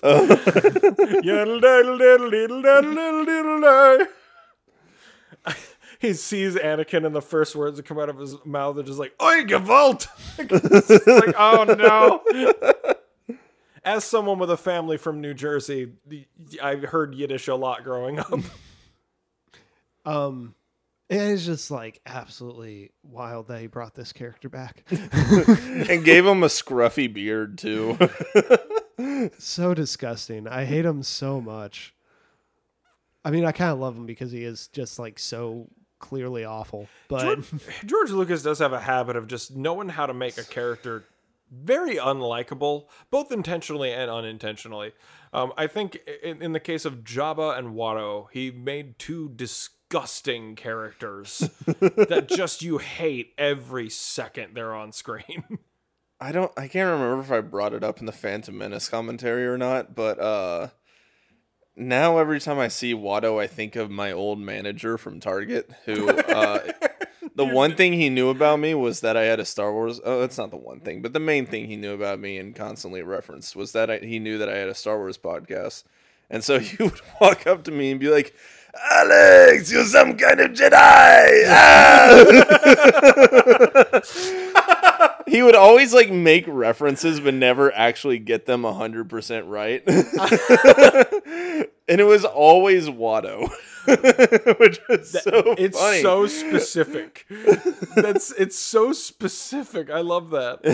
I also like this fight a lot. It was every day too. you do a Watto impression to me every single day. I was like that with Tim Allen and my one buddy Ike. Because like we we had a terrible warehouse job and we just constantly man the sound wave that thing creates off of the asteroid is awesome. Yeah. It used to bother me so much as a kid. Why? Because it's so much louder than everything else. Oh, that does Oh, make I mean, fair, like we have the volume insanely low, so we don't really know. But like, I it used to just blast my eardrums out, and I hated it. it was probably the only thing about Star Wars I actively hated at the time. Um, I do think that this is just such a cool rivalry sound, that they're building up because we get to see him fight Jango in not one but two extremely different circumstances. Mm-hmm. Um, I kind of wish that he, you know, that it was him instead of Mace who got the killing blow. I was just about to. I was just about to say, oh yeah, I'm glad we uh, finally got to see him kill him too. Oh wait, Oh, guys, I meant to tell you. I um so I went to my parents' house the other day and I was like looking through a closet and I found an old like container of some of my old Star Wars toys, which Aw, I did cool. not find bucket hat Luke, but I did find his bucket hat. Yeah. Oh, okay. His bucket hat was matters. there. There's the speeder that uh, C3PO drives uh, constantly at 10 and 2. Um, and uh, I found Clone Wars Grievous. Like, Oh, that's like 2D dope. animated Clone Wars Oh, Grievous. That is so dope. Right? But the coolest one I found was uh, Jango Fett uh, with the detachable head, and I cannot find his head. Oh no. So I just have a, I just have a decapitated Jango Fett action figure, and I'm kind of, I kind of love it for that reason. That is 'Cause pretty It was literally the advertisement was like, you know, check it out. You can have his flamethrower. You can have his blade. You can have him standing like this. You can have his pistol. Also, his head comes off, and it's like, what? well, see, that's the thing is you're gonna find it whenever you find your child Boba Fett uh, figure because he's Holding him. holding. My daddy. So actually, another design thing I really like is that I, I do appreciate that George Lucas, continuity wise, wanted everything to feel familiar, like it was leaning towards the Empire, but not quite. I mean, you see it in Revenge of the Sith, where like the Jedi starfighters like kind of look like Tie fighters, but then you look at this one, and he actually oh. said Obi Wan's ship. I wanted it to look like a star destroyer, but smaller, so that when you eventually see star destroyers, you're like, oh, that's oh, man, that's where it started. And I'm like, that's really cool. I like that. Oh. And of course, we get a lot of rhyming with Empi- the movie Empire in that scene with like he's hiding on the back of the asteroid, like Han will hide on the back of the star destroyer, and that also just an asteroid chase thing. Yeah, Um, Th- th- that's very yeah, very Empire. Have you guys ever seen that one article that was like Star Wars ring theory? No, What? explain. It was someone trying to like trying to like look, obviously like, you know, George Lucas is famous for that one thing we always quote. It's like poetry, it rhymes. Like totally. He's famous for that. And it makes sense when you're doing prequels and it's it's inherently a tragedy and there's this operatic feel to it. There is something that needs to be reminiscent and there is something that needs to remind you of where all this is going. Totally get that. But this ring theory video or, or article, I should say, is talking about how oh, uh, the movies you think are supposed to align don't actually align. Phantom Menace aligns much more closely with Return to the Jedi, and then they just list like four generic like plot points and they say Attack of the Clones is much more closer to A New Hope, Revenge of the Sith is much closer to Empire, and it's just like and and then they explain away like oh well if nothing makes sense uh rings within rings it relates to other plot points and i'm sitting there like you guys are trying to find a whole lot of meaning where there just isn't Well, I mean, it's just like there are motifs in Star Wars that get repeated in a bunch of different spots because that's kind of how serialized storytelling works. yeah It's just, uh, you don't have to come up with a whole theory for it. We we know what it is. Right, exactly. That's what I mean. I'm just like, what is the point of this article? Flesh! Lars gave him flesh! Uh, good Oh no, the false C-3PO. god has returned. Stone him! Father. Lars did what you could not do, I- Father. He is my new daddy. I see you've returned with someone who has flesh. Did you give it to her? no, I, I didn't. She was born with it. Hmm, born with it? Like someone created her with it? 3PO, you met her before. you were you were with me when I met her, 3PO. Oh, and there's Joel Edgerton. oh, what a so baby. weird because he's Oh. he's such like a an, he's such like an acclaimed actor now that it's just like, like- seeing him here is just really strange. it's like whenever you see Karl Urban in uh, Two Towers. yeah, you're like, what are you doing here? Yeah. or in Doom. Yeah. Uh, good old, Cl- good old Cliegg. good old Cliegg. So one thing I do really uh, in the behind the scenes that's really um, interesting is that you know they went to uh, Tanzan or it was Tanzania. I can't. I'm sorry. Tanzania. Tanzania. I'm sorry. I was r- completely forgetting the planet name. Sorry, the country. My God. Steven. Planet Earth. planet Earth. oh, oh, I never noticed that was the same uh the same place. Yeah. Yeah. They did a good job recreating it. That's cool. I like that. And instead of blue milk, it's red juice. Yeah, the only other delicacy on this entire planet. It's Jawa blood. It's the Jawa juice. That's quite what Beru Java Beru refreshing. was squeezing is. them in the back. it's quite refreshing with club soda. No, uh, what George Lucas did in the behind the scenes, you know, they went to Tanzania. Um, is that what is that the country? Am I right? I'm guessing you're being right, sure. Tanzania. Uh, that one, Tanzania. Yeah, I'm not sure for sure. I can look up the filming location I'm if you want. it's all good.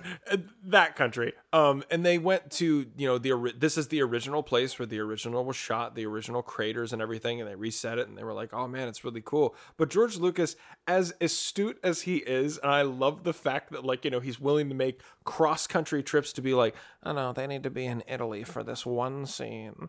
No, they need to be in Tanzania for this one scene. like here, he actually shot uh the the Obi-Wan uh like delivering Luke to to Owen and and uh Beru like when he was on set here. Oh, And- that makes sense. And what was funny though, his reasoning, he was they were like, "Why are you shooting something for episode 3 now?" And he said like he like has his hands behind his back and he's like kicking his little feet and he's got his Dave Filoni cowboy hat on and he's just like "Uh, I can't tell you that. You, uh, you gotta think- wait. You gotta wait about six years. And then they said like, well, what if you uh, what if you you know look at it later and you realize that you don't actually have the shot you want? And he says, then I don't get it. And it's like, so you're not willing to go back or fill like a lot with sand and like some some blue screen? Like It's Tunisia is where they're filming. Tunisia, yes. I was getting that uh, uh, confused with Tasmania, yes, yeah. Lots which is also different- not the name of the. Yeah, That's the name of a, of a video game. this is a very cool shot. Yeah. I like the the sunset. It's kind of like there are a Oh, lot of like western parallels in Oh, this. yeah, like yeah. you know, because the the bar scene is kind of like you know the two gunslingers heading into the bar to catch the culprit, and then like this is very like one lone rider on a mission to save one lady. Um, So yeah, the- no, very uh, very True Grit or The Searchers. Yeah. Oh, very the searchers. Yeah. This is uh this is another thing that I don't know if I've said it in another commentary or not, but seeing that scene reminded me of this. Uh, did you know that binary star systems are more common than singular star systems? Really? Yeah. Interesting. Huh. Is I that I get I I heard that uh it's on the STEM section of TikTok at some point because I like to I like to learn astrophysics stuff through it. Um and yeah, that was uh S- someone said it. Some scientist. I don't remember who. Look at me. I'm But- Alex. I like astrophysics and I've got big brain energy. I like into Attack of the space, yes. and apparently it's more common that two stars are next to each other and we're kind of the outliers. I wonder. I wonder if that's because like they feed off of each other. Maybe. Maybe? I don't know. That's the thing. I I- don't I don't I mean this was a while ago when I learned this, so I don't remember like the details of how it works, but yeah, it's like because people would point to Star Wars and be like, "Oh, look at that. That's so like weird that there's two suns next to each other." But like they were specifically debunking that and they were just like actually two suns are like the most Yeah. common thing that you see in the universe. That's really interesting. The only thing I remember from my physics in high school was learning about how uh, global warming wasn't real and all the Oh. arguments against that. Oh, that's weird. it's almost like we went to public school in Tennessee. Uh he didn't. Oh yeah, no, he I was was homeschooled. oh. Makes even more sense. Um, Anywho, um, I was about to say I can't speak on that because I didn't go to a public school in Tennessee, but uh, I, I imagine public school at least has the uh, climate change thing somewhat down. yeah, uh, and I, I think it was a it was a debated topic whenever I was in school. this Warhammer 40k character over here. Absolutely. Is this who Henry Cavill's going to play in the Amazon series? Absolutely. I'm a banker. There's Squidward. The banking plan will sign your treaty. Also, it's really weird. You know, Caleb, you kind of pointed it out. Like, wow, the build up to Dooku is kind of weird because the payoff is the first shot you see him is is not this. It's just him passing by in a hallway. Yeah. He's just like, oh, there's Christopher Lee, Yeah, famed uh, B horror movie actor Christopher Lee. It's so weird to think that he starred in Lord of the Rings like at the same time that this was like being made. And that was also around the time Tim Burton was putting him to, into everything. That's So- right, Sleepy Hollow. Yeah. Yeah. So he was like at like age 80 or whatever, actually getting to be in big films instead of like I Frankenstein, not I Frankenstein, um, I Monster and stuff like that. Oh yeah. I robot. I haven't Sonny. thought about that movie in forever. I did not. Did you I wonder know if it holds up. Can you recite the three laws? Well, Will Smith's character seems a little bit more close to real life now. Um, other than that, like pretty all right. Um, you know, I will say I understand Anakin's rage, Oh yeah. but I don't understand him killing the children and the the women like that. I, I guess it's kind of it's one of those like I've demonized this entire people because so many of them have been so vicious. But I guess it, what kind of I can't believe I'm using this as like a justification, but it's like Book of Boba Fett shows that like you you can get along with sand people. Yeah, no, It- like it's it's unredeemable. Not maybe not unredeemable. It is pretty uncalled for what he does. Yeah, no, it's genocide. like uh, Yeah, very I'm small I'm not scale. It's a hate defending crime. him, but just to be fair, where a little bit of empathy uh, could lie is this is his mother. yeah, no, This yeah. is- completely. She is the one person he actually like relied on when he was a kid. Like the, the like em- until he left, and then he left for ten years, came back and found her dying. Yeah, but it's just such an excessive thing to say the children. But then again, Yeah. he doesn't flinch at Order 66. So, like, it's yeah. consistent with his character. Well, I guess it's it's kind of sorry. Go ahead. I was just gonna say the the real monster of Tatooine is uh the foster home system. So really, what he's doing, he's he's not just killing their parents because that would be cruel to put them into that home, oh, that yes, broken home. Yeah, yeah. Uh, so he's just you know he's doing them a solid and he's taking them out too. You're gonna have a crap life anyway. I mean, it's Tatooine, it's kind so like I understand. Like it's kind of after this, you know, like in the Clone Wars episode. Like just speaking purely in the timeline, not not so much how they connect, but it's like when he thinks Obi Wan is killed, he goes after the bounty hunters. He doesn't go, "I'm gonna kill that bounty hunter and his wife and his child." it's yeah and I, I think part of it might also be a problem of of the fact that we like think of him as the character from the tv show too because Mm-hmm. it's like if it's just the character from these three movies, it's so much easier to buy him as just a psychopath who would kill children. Yeah. But then when you think about him training Ahsoka, you're like, hmm. You're like, but this person can interact with the underage like people. and not murder them. The You underage. think, you think every child he sees, minors. he's just like, don't kill them, don't kill them, don't kill them, don't kill them. just walking down the, the grocery store aisle and he sees like a kid in the cart. he like, instinctively reaches for his lightsaber. Padme's like, just gotta get some iceberg. Le- what are you doing? Nothing. I just thought I saw something. he has his lightsaber out, ready to swing, and he's just nothing. Master Skywalker, the cereal's not on aisle two. What, What are we going, to do? Go to aisle four. Now. I have to try something else. I'm widening the scope. Now with this Dish Network dish, I'll be able to get all of the premium channels. you know, we're pretty far along and it doesn't feel like Anything's we've been happening. watching this for a while. But yeah, it also doesn't feel like anything. That's kind of my thing. Is Yeah. just like this feels kind of like wheels turning the movie. But I kind of love it. It's a good hangout movie. Yeah, I'm understanding yeah. what you mean by this is something you can easily just throw on and Yeah. then just like chill out with. If you want to see fun visuals every so often when you look up from your phone or like you know playing your Switch or whatever, like yeah, I totally get it. Well, and the Obi Wan, like I have no complaints about the Obi Obi Wan plot. in Obi-Wan's this at great. all. Like Obi Wan plot might be some of the best. It might be my favorite plot in the prequels. Yeah, he's consistently pretty good. I like that a lot of the time it's not really talked about a whole lot outside of you know just fans kind of talking about talking about it amongst each other, but it's like the Jedi do kind of serve as like detectives a lot of the time. Yeah, Mm.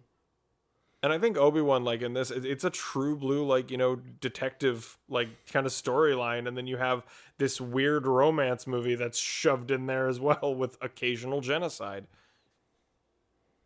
which honestly, if we're gonna have genocide in the story, might as well be occasional, right? we don't want it to yeah. be constant genocide.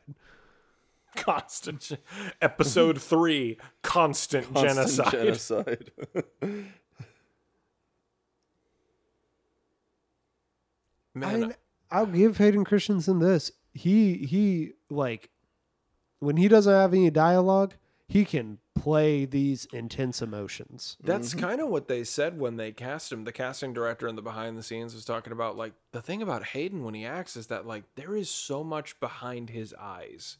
And I'm like, Yeah. that's a really good point. I, I like that to be like, you know, it's just the dialogue he's given, unfortunately, and the director he has doesn't really warrant itself to dialogue that feels natural. Because man, this this whole scene, Blue milk. I'm just I'm just gonna go ahead and say it. If anyone were to talk to anyone the way Anakin's about to talk to Padme, like leave. Just leave. I know there is, It is no the biggest red flag. of a relationship. That's why, like later when you know Obi Wan's like, I've seen hologram footage of him killing younglings. She goes, Anakin, impossible. It's like, where the hell have you been for the the entirety you've known him? Like, I, I should be powerful, and I'm not. Oh man, it's a deleted scene, but I really love it. It uh, it's she calls him Annie, and he goes, Anakin. Annie makes me sound like a little boy. like he looks so like just pissed about it. Like Wait, are you wait?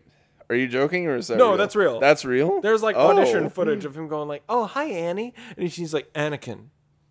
And Anakin, Annie makes it sound like a little boy. I do like this outfit though. This is giving uh Padme's. It's giving off very like hippie film professor vibes. Yeah, like I definitely took experimental film, the history of uh, race, gender, and sex in uh, American cinema from this person. I think the most influential person in history is Betsy Ross. I never paid attention to this detail until I saw a clip of this the other day, but he just has the same robes in this movie that he has in Revenge of the Sith. Yep. They just fit him better in that movie. Yeah, like it's just the same outfit. It's the same like leather vest and everything. It I think maybe like the undershirt is different. It highlights his shoulders really well. It gives Oh, him that yeah, like it's a great 80s suit. like power suit vibe. And when he grows his hair out in the next movie, it fits much better. That's what I was gonna say. Is it the, looks a little big on him in this. the but- undershirt is bigger. It's also it, it- the undershirt is a different color. It's the hair kind of fills out the the profile more. And on top of that, like he has his his robot hand in the next one. Spoilers. And like it kind of it makes one of his sleeves look like a little more slender. So there's a little bit more like power in his figure. And so here it just kind of feels like, look, I wore dad's clothes to like dad's clothes one day, pretending I'm a big businessman. I also think like his hair just has too much going on. He has a rat tail, a ponytail, and it's all gelled up. Yeah, it's like hockey hazing. like man, you can do one of these three. It is things. some business in the front and way too much party in the back. a very small party in the back. Ah, poor Cliegg. Pour one out for Cliegg. I mean, this man, you know, he made he made use of the very tiny amount of uh, screen time he had. I forgot that he existed until he popped back up on screen. So I, I also kind of like it. A, it kind of shows Anakin like, well, there is a little bit of good in the universe. This man bought my mother's freedom and freed her and married her. And then, like, on top of that, it's the fact that Owen and Beru are not biologically related to Luke whatsoever. yeah, And they still manage to take care of him. And I really love that. Like it's a it's a good little it's a good little arc Yeah. there. I, I think I think Owen is a really interesting character. From the little bit we get of him in the prequels, a little bit we get of him in A New Hope, but then I think the Obi Wan show I fleshed him out very mention that, nicely. yeah. Um, Oh man, there was a, a deleted scene that uh, Matt Lanter, uh, uh, like acted out very beautifully, and like Sam Witwer always talks about like how he is he's out geeked so many people on Star Wars sets. He outgeeked Dave Filoni. Oh yeah, like uh like a couple of times. And Yeah. like one of those instances was like there's this beautiful scene where like he's talking to like her from like beyond the grave and he's like I have this beautiful girl, uh, you know, and I I want you to meet her and like it was so beautifully acted and then Sam Witwer like comes out and is like um guys, we got to redo that scene. And then Dave's like, "What why? It was great. What are you talking about?" And he's like, "She already met Padme." Like in Phantom Menace, like fir- like first thing. Like what and he's just like, "Oh my god, you're right." the other thing was um you know uh, you were actually talking about it a little bit earlier caleb about meditation was that um you know sam witwer when he auditioned for the force unleashed he they were they were doing a meditation scene and like he was playing it like Starkiller was struggling the whole time. And then like they're like, "Well, why are you doing it like that?" He says, "Well, he's a Sith. He's never been taught to meditate. So uh, he's going to be bad at it." Like yeah. and like they literally said they were like, "You got the part." Well, and also like you you clearly are very passionate about the material. kind of jumping off on that onto just how bad the Jedi Order is. Not everyone like meditation isn't suited for everyone. Like, and I get that this is like a spiritual practice that comes from Eastern religion and all that stuff. But when we look at the when we look at the practicality in the world of Star Wars, the Jedi are called to do so many different things that you need a variety of like approaches and a variety of tactics and stuff. And so for some people like Anakin, maybe the ways he deals with his emotions shouldn't be like traditional meditation. Maybe it should be something else. Like genocide. Yes. Yeah. Why aren't Or, uh, you why aren't more was much Jedi? happier after he kills the sand people. Why aren't more Jedi advocating genocide? you know, be a, a licensed and responsible gun owner and go to the range every so often, or I don't know, be a be a responsible and healthy human being and go to the gym every so often. You know, anything that's not genocide. Order 66, but Anakin has an AR 15. Master Skywalker. I think there's this. Uh, Oh God, his eyes, the weird three-eyed looking senator. I don't know what their what their species is called, but whatever it is, it's gross. a British man chimes in and he's just like, Well, at least our temples don't look like a Call of Duty match. What did you say, punk? What did you say, punk? By the way, did you know that the big, big meaty claws guy is D. Bradley Baker? really? Yes. That's awesome. Like literally that character, the guy I'm not really surprised, but the that's guy awesome. who's like, How many times do we have to teach you this lesson, old man? Like oh, it's a nice day. I oh, I the love the young young people." people. Uh yes, now time for me to talk. Oh yes, look, the spinny boy. And then he just like pushes him around a little bit and he spins. He's like, Oh, you're getting very Wee. dizzy. Join the dark side. You're getting very dizzy. Uh-uh. He puts on the swirly glasses. Look into my eyes. You're getting very sleepy. You want to join the dark side. You want to give me a hug? It's such a weird way to have someone Imprison captured. someone? Yeah. what if that's like the torture of it, though? Yeah. Because it would have to be horrible. oh yeah, like your body like just constantly stuck like just that. moving. Stuck, but like turning all the Yeah, time. yeah, Yeah, he it just- sucks. He, look, he looks at him and goes like, Dooku, I'll never join the dark side. And he goes, all right, I didn't want to have to do this, but I will. He walks out the room. You hear the music start playing. It's a small world after all. It's a small world. And he's like, no, no. It's I it's just such a credit to Christopher Lee that he can act in this scene with like Such a credit that All he can the- act. That he can act all the gravity and the like all the gravity and the um elegance that he brings to all his roles. And he's just he's in a room and they're like, "So you and McGregor, that that nice young man you met earlier, Oh, he'll yes, be just oh, the one spinning. spinning on a stick. Yes, he'll just be spinning there. Just imagine him just constantly spinning back and forth. Of, Why is he spinning? Eh, Don't worry about that, Christopher. Okay, whatever, George. Uh, well, just keep in mind, I'm gonna I'm gonna have some ambience playing in the background the whole time. you know the the siege of Mandalore and this scene right here do something that I just absolutely love, and that is just I love it when villains just like full on explain everything that they're doing to give the good guy the opportunity to like take You a solid me informed side on it. Yeah. Yeah. no, but like not in like the oh here's my master plan, but like he's genuinely like reaching his hand out and being like, look, this is what's happening. This is everything that's going on. The order's falling apart, and all the Jedi are too blind to see it. And- Learn from this so that you you can like do better or whatnot. And but like it just I just love how it plays into just the cockiness of the Jedi and how they're all just like no no no no you're evil you're a bad guy Yeah. bad But and it's Like, just it's he- so nice and when Maul does it with Ahsoka that's oh, so cool Oh, That's my favorite because because he full on tells her like everyone's about to die. I am you need to join me so we can stop this. I am literally trying my hardest, and we're gonna have to make a really hard decision that does not make you happy, but it needs to happen. And it's like in, in this in this way, I I love too that now we have the context of Tales of the Jedi to kind of you know him having that little moment where he says like, "I wish Qui Gon were still alive." It's like it I hits just- different. it really does, and I'm just like, oh great, Jar Jar about to plunge plunge democracy into darkness. Man, I just I- Misa proposed we give the entire ability of all the thousands of star systems within this galaxy to this one guy who is definitely not evil. On the plus side, cannabis has been legalized across the Republic, and everyone's like, yeah, like,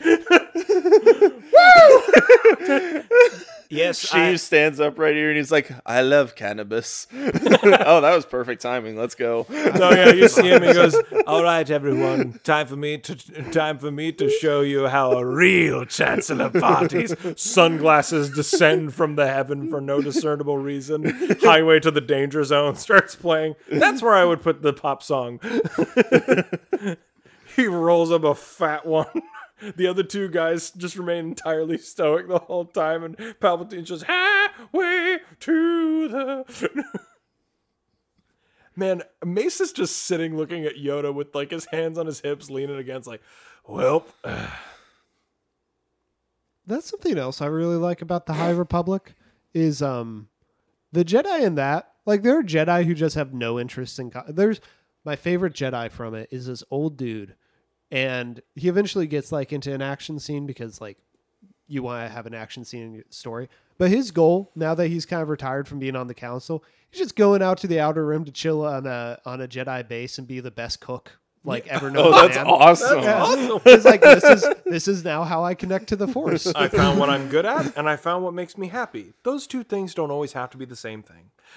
And then in his Oh. action It's actually scene, very healthy. yeah, and then in his about. action scene, he absolutely wrecks shop. Like he's very good at killing people. That's awesome. But Caleb, I've never played it, but I think you would love Star Wars Galaxies. Do you know what that game is? No, I That's do the not. one Hello Greedo talks about, but he never actually plays. Uh, it's this old game from the early 2000s where, like, basically you could just create whatever character you want and do whatever you want. So, like, if you wanted to just be a shop owner, you could and, like, sell to other people. is it like an MMO or Yeah, yeah. Okay, And, interesting. and it's just like the the possibilities are like seemingly endless, I guess. That's cool. That's And you saying that's your favorite character reminded me of that. I was just like, that sounds like a Star Wars Galaxies hmm. thing. I Because I'm think- pretty sure you can like cook and like prepare meals Yeah. for people and whatnot. But- I, I think it goes back to that thing with Anakin, where it's just like this person is forging his own path and like finding how he's connecting to the Force, and it doesn't ma- necessarily match with like the traditional Jedi thing. Back in the High Republic, that was seen as a benefit, and now here it's seen as like you're deviating from it. You need to stick to the rules. They're very dogmatic about it, which I also think is like a reflection of how I like see my own like faith journey is hmm. moving away from like what the more dogmatic traditional way I was raised into it's like you know some Sundays I'm just gonna go for a walk in the park and I will connect more to the divine than going to church. You know, I, in a very similar way, and I'd hate to get this existential during Attack of the Clones, um, but I think that that's kind of why I don't. God, they look so gross. I love the way the Yeah, Geonosians look. It's awesome. Um, my thing is like with. That's kind of why I don't prescribe to any organized version of religion. It's just because I feel like there's always like I remember like kind of loosely being associated with organizations of religion and just kind of being locked into that mindset of like this is right this is wrong and if you don't do the right wrong will happen to you in a very big way and it's just kind of i that gave me a lot of like complex like a, a lot of complexes as a child and I, I think i've been trying to work through them and that's kind of why i'm like i can't prescribe to anything because no one knows and everyone's gonna have a different interpretation so it doesn't matter Well, yeah, and there's a. I, I- what better scene to talk about? yeah i was just thinking that i was like the, During the the droid scene that Droid George Lucas apparently wrote on the way to the set. Um, That is true. That is not me making it. Oh, making yeah, it up. no, That's no. true. and like just i have so many shower thoughts where i come up with like blocking for a story that i'm writing or whatever while in the shower and stuff i'm like That's a very Caleb thing to do. i'm yeah but like most of those i never see to finish so i kind of respect uh i kind of respect lucas for actually you know like getting to see his vision to the end Yeah, fair. Oh man, this uh this also was another Star Wars toy I had. I had this version of C3PO and it was the conveyor belt, but it was the droid parts and you could like mix and match the droid parts with Oh, C3PO's cool. parts. And it was really really cool and I always made it to where like C3PO was getting hurt because I didn't like C3PO. oh no, Um, he's been torn apart. My friend, I must avenge him. but no And to his finish stupid talking head will be there. to here we go rockets um So we did have them. to finish uh what i was gonna say is like uh, i i i forget where i learned this at some point but it, oh yeah it was an article about um how uh gen z and uh like younger millennials are they continue the trend of a generation who is less uh adherent to like structural religion but they're actually more spiritual. They like w- seek more of a spiritual practice than the generations before them so it's this weird kind of inversion and it's this idea of like the the three things you need to have a spiritual practice even if it doesn't fit into a institution is attention uh, intention and repetition. So like you can't mindlessly be doing something. You have to go at it from a point of like I'm going to sp- seek spiritual fulfillment from this, and I'm going to keep doing it so it becomes like a ritual. Um, Anyway, and and me re- you replacing C3PO's head with a battle droid head could be a spiritual practice if you had all three of those things. Yeah, if every time I did it, I just started just saying "Hail Mary, full of grace, the Lord is with me." uh, no, I, I'm completely with you, and I, I think too that probably that comes. Oh, spoilers! I, I love that they coat the hand that he's gonna lose in the little robot thing, and then he's like, "Oh, cool, my hand! I'm so happy." Damn it! It's like poetry, so that kind of rhymes. It's like poetry. It sets you up and then completely lets you down.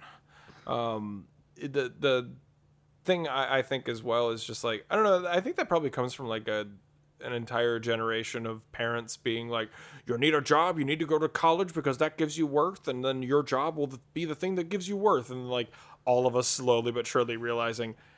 Yeah, that ain't it. Um, I'd rather just be personally happy and work just be very separate. So you kind of seek more personal fulfillment in that way. Mm-hmm. Makes sense to me. Oh, that's a weird quick zoom in on Padme. That is not a type of That was cr- a crash zoom. uh, yeah. We don't get many of those in Lucas's oeuvre. Do you think it was like he was filming her and it was like, all right, look really panicked, look really panicked, really, really panicked. Hey, George, I think we need a close up. Oh, gotcha. And then like zooms in the lens like real quick. And then he's like, we got it. R2D2, king of timing. He could have uh, turned off the lava at any point, but he's like, nah, It does- I want to be dramatic. It does take him a hot minute to turn it on, to It's- turn it off. Same thing with him in the uh, him in the trash compactor. He could have he could have turned the trash compactor off at any time, but no. It's like baptism. It's just like you need to know, you need to be brought to the brink. Anakin, that weapon was your life. Why did they install just huge butcher knives into the droid factory? What purpose is that serving? I don't even know, man. Hey, wait, yeah, that's true. What is it cutting up? Yeah. we need the piece of the board that we just printed stuff on to be thrown away. Or not. Excuse me, fellas. Are those droidekas? Those are in fact droidekas, or droidicae because there are multiple. Ah, yes. oh, it's I- like it's I forgot. rolls. It comes from the uh, Latin root Yes. of droidic. As I believe Cicero said, where are those droidicae? As Samuel L. Jackson said in the hit movie The Incredibles, "Where is my droidikai?" This is also a scene that was extended in the uh in the deleted scenes. I don't think we talked about in last episode because you know I don't. There was a lot. yeah, I, I was like, well, I'm not sure this is interesting enough, but I think you actually see them being tried and all that stuff. Um, Really? yeah, I don't like that. Are they tried by a Geonosian? yeah, but Where I, the verdict is like, "Yeah, yeah, but I- he's still but he's still wearing a powdered wig. Oh, that would be funny. I do think I do think Christopher Lee's in that scene, but there's like a like it's probably the G or the uh what are they called? Geonosians. Geonosians. It's probably Ge- the Geonosian you see in the Trade Federation sequence. But uh I hate this line delivery so much. Like uh, Natalie Portman is such a gifted actress. I think she is so good in everything she does. But I, no one was directing her on how to say that. I truly, deeply love you. I'm like, no offense, but if you really love someone, I don't think you need to add like two or three adjectives to like really seal the deal. Also, this just looks really good. The Coliseum scene. Oh, and Just yeah. everyone like despite the fact that all of these all of these and the stormtroopers are CGI, it really has aged like tremendously well compared to a lot of CGI that came out like late 90s and early 2000s. Yeah. This looks great. I meant to point it out, but uh, I was very surprised with how good the Kaminoans actually looked. Me too. I mean, you can I definitely mean, tell the they're computer background still looked awful, but they looked fine. Well, especially But- it was like, what should we do to to diminish the uh, the CG look of these characters? Oh, I don't know, shining white fluorescent light. Hey, uh, JJ, JJ. Yes. yeah. Uh, do you think you could uh, help out with some of the special effects on this one? Oh, lens flares everywhere. Yeah, lens flares everywhere. I want this. I want this city to be a lens flare. do you know what movie this reminded this always reminded me of as a kid? Gladiator. Jonah the VeggieTales movie. Oh, that's it. my god, you are right. because they are put on those exact same poles. It's just in that movie, you're you can get slapped by a big like brass fish and die. I think the only thing I remember from that movie truly is the trees, cabin, underwear. it is a wild uh, form of execution. I I guess it's playing off of like gladiatorial arenas and stuff like that. Um, although that stuff is like questionable in how accurate it was. Like the idea of just execution. Like usually they at least had like a, a little sword that you could fight with. Like it wasn't gonna work out. Sorry, I'm going too far into my classics. Uh, You're okay, man. my You- you, got to degree. make use out of this degree somehow. It's all right. it brought me personal fulfillment for four years. I'm sorry, that was a joke. I'm sorry. oh no, you're no. It, my favorite thing, like people would ask me, so what are you gonna do with classics? And I would straight up be like, nothing. This is my second major, y'all. I don't need to do anything with this. yeah, The one that hurts is the film major. I understand. I There really we wish I would've- go. I wish I would have minored in film. Yeah, the, the, the thing is, you you see her in this scene, and you see like this is where Leia gets it from. I mean, Mm-hmm. even going so far as like her dressing like Leia, but not directly dressing like Leia. Also, the fashion like. sense is genetic. Hmm, all white. Yeah. I remember I watched this scene with my granddad uh, one time. We were at his house, and yeah, my granddad doesn't care about Star Wars at all. He doesn't care about like anything pop culture really. Um, but it was just me trying to convince him with this scene how cool Star Wars was, and he was he did such a good job humoring me. How old were you? oh, I was pretty young. I was, I have no idea, but I was I was I was pretty young. I was about to say, like, he probably just loved the fact that you were really into something. Yeah. My granddad, my granddad has always been a very br- patient person. he couldn't bring himself to crush it. Just Also- like no, he likes this, and that's totally okay that he likes this. Also, just like I'm sure it was one of those moments where he's like, "Man, his dad acted a lot like this when he was a kid. Now I guess to see his kid act like this. The circle of life." I do kind of I like in this scene that they each get their um kind of get their own villain Yeah. for the movie, like their own beast to fight. And I like that Anakin's is like Anakin's feels like a very like direct correlation to his emotions. I mean, it's red. It's a and bull. it's- yeah, I mean, it's it's rage. It It's destroys hard to everything it runs into. yeah. yeah, I don't think you're totally off there. I I question not that intentionality really matters because like who cares? At the end of the day what was meant if you can get something out of it.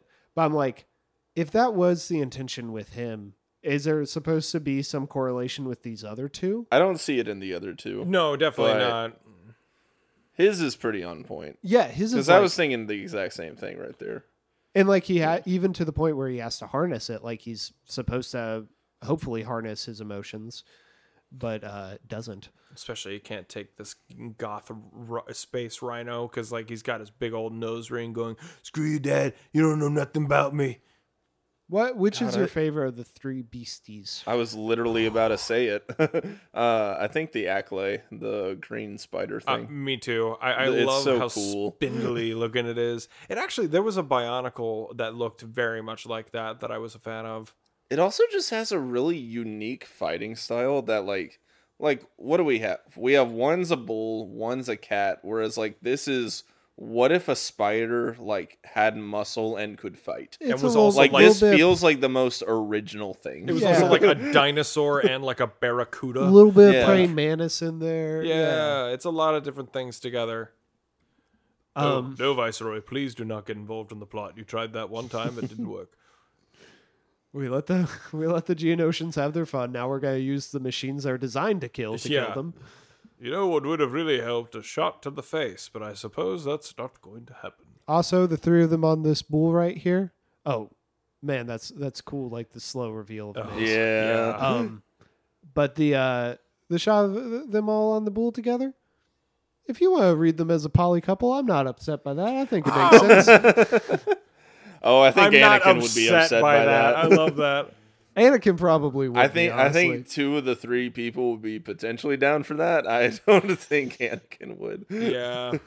I don't know because I think Padme could could seduce Obi Wan if Well, see, for me, it's wanted to. for me, it's the like the connecting point is Anakin. I think because I think you can easily read Obi Wan and Anakin as kind of like the the uh, Greco-Roman ideal of like warrior lovers and stuff like that. Mm. I don't actually see much connection between Obi Wan and Padme. Yeah. it- fa- mm. I mean, the point is they're not poly, but I Yeah, think you could read God. them as Thank poly. God. anyway. this episode's coming out during Pride. We need to get some queer content in here. Yay! You know, as much as cool as it is to see a bunch of Jedi fighting, I do really wish it would have been against other Jedi or other Sith or something. I think that's the only disappointing thing. And I understand story wise you couldn't have made that work, but like, man, I wish that would have been the case. Well, I think if I, I like the idea that's against uh, an enemy with a different type of weapon because that's adds variety. It's just that the droids are like the exact same thing, right? Yeah. Like it's they're copy and pasted. Um, it would have been fun to maybe have one something a little bit more threatening, and two something a little bit more uh, with a little bit more variety.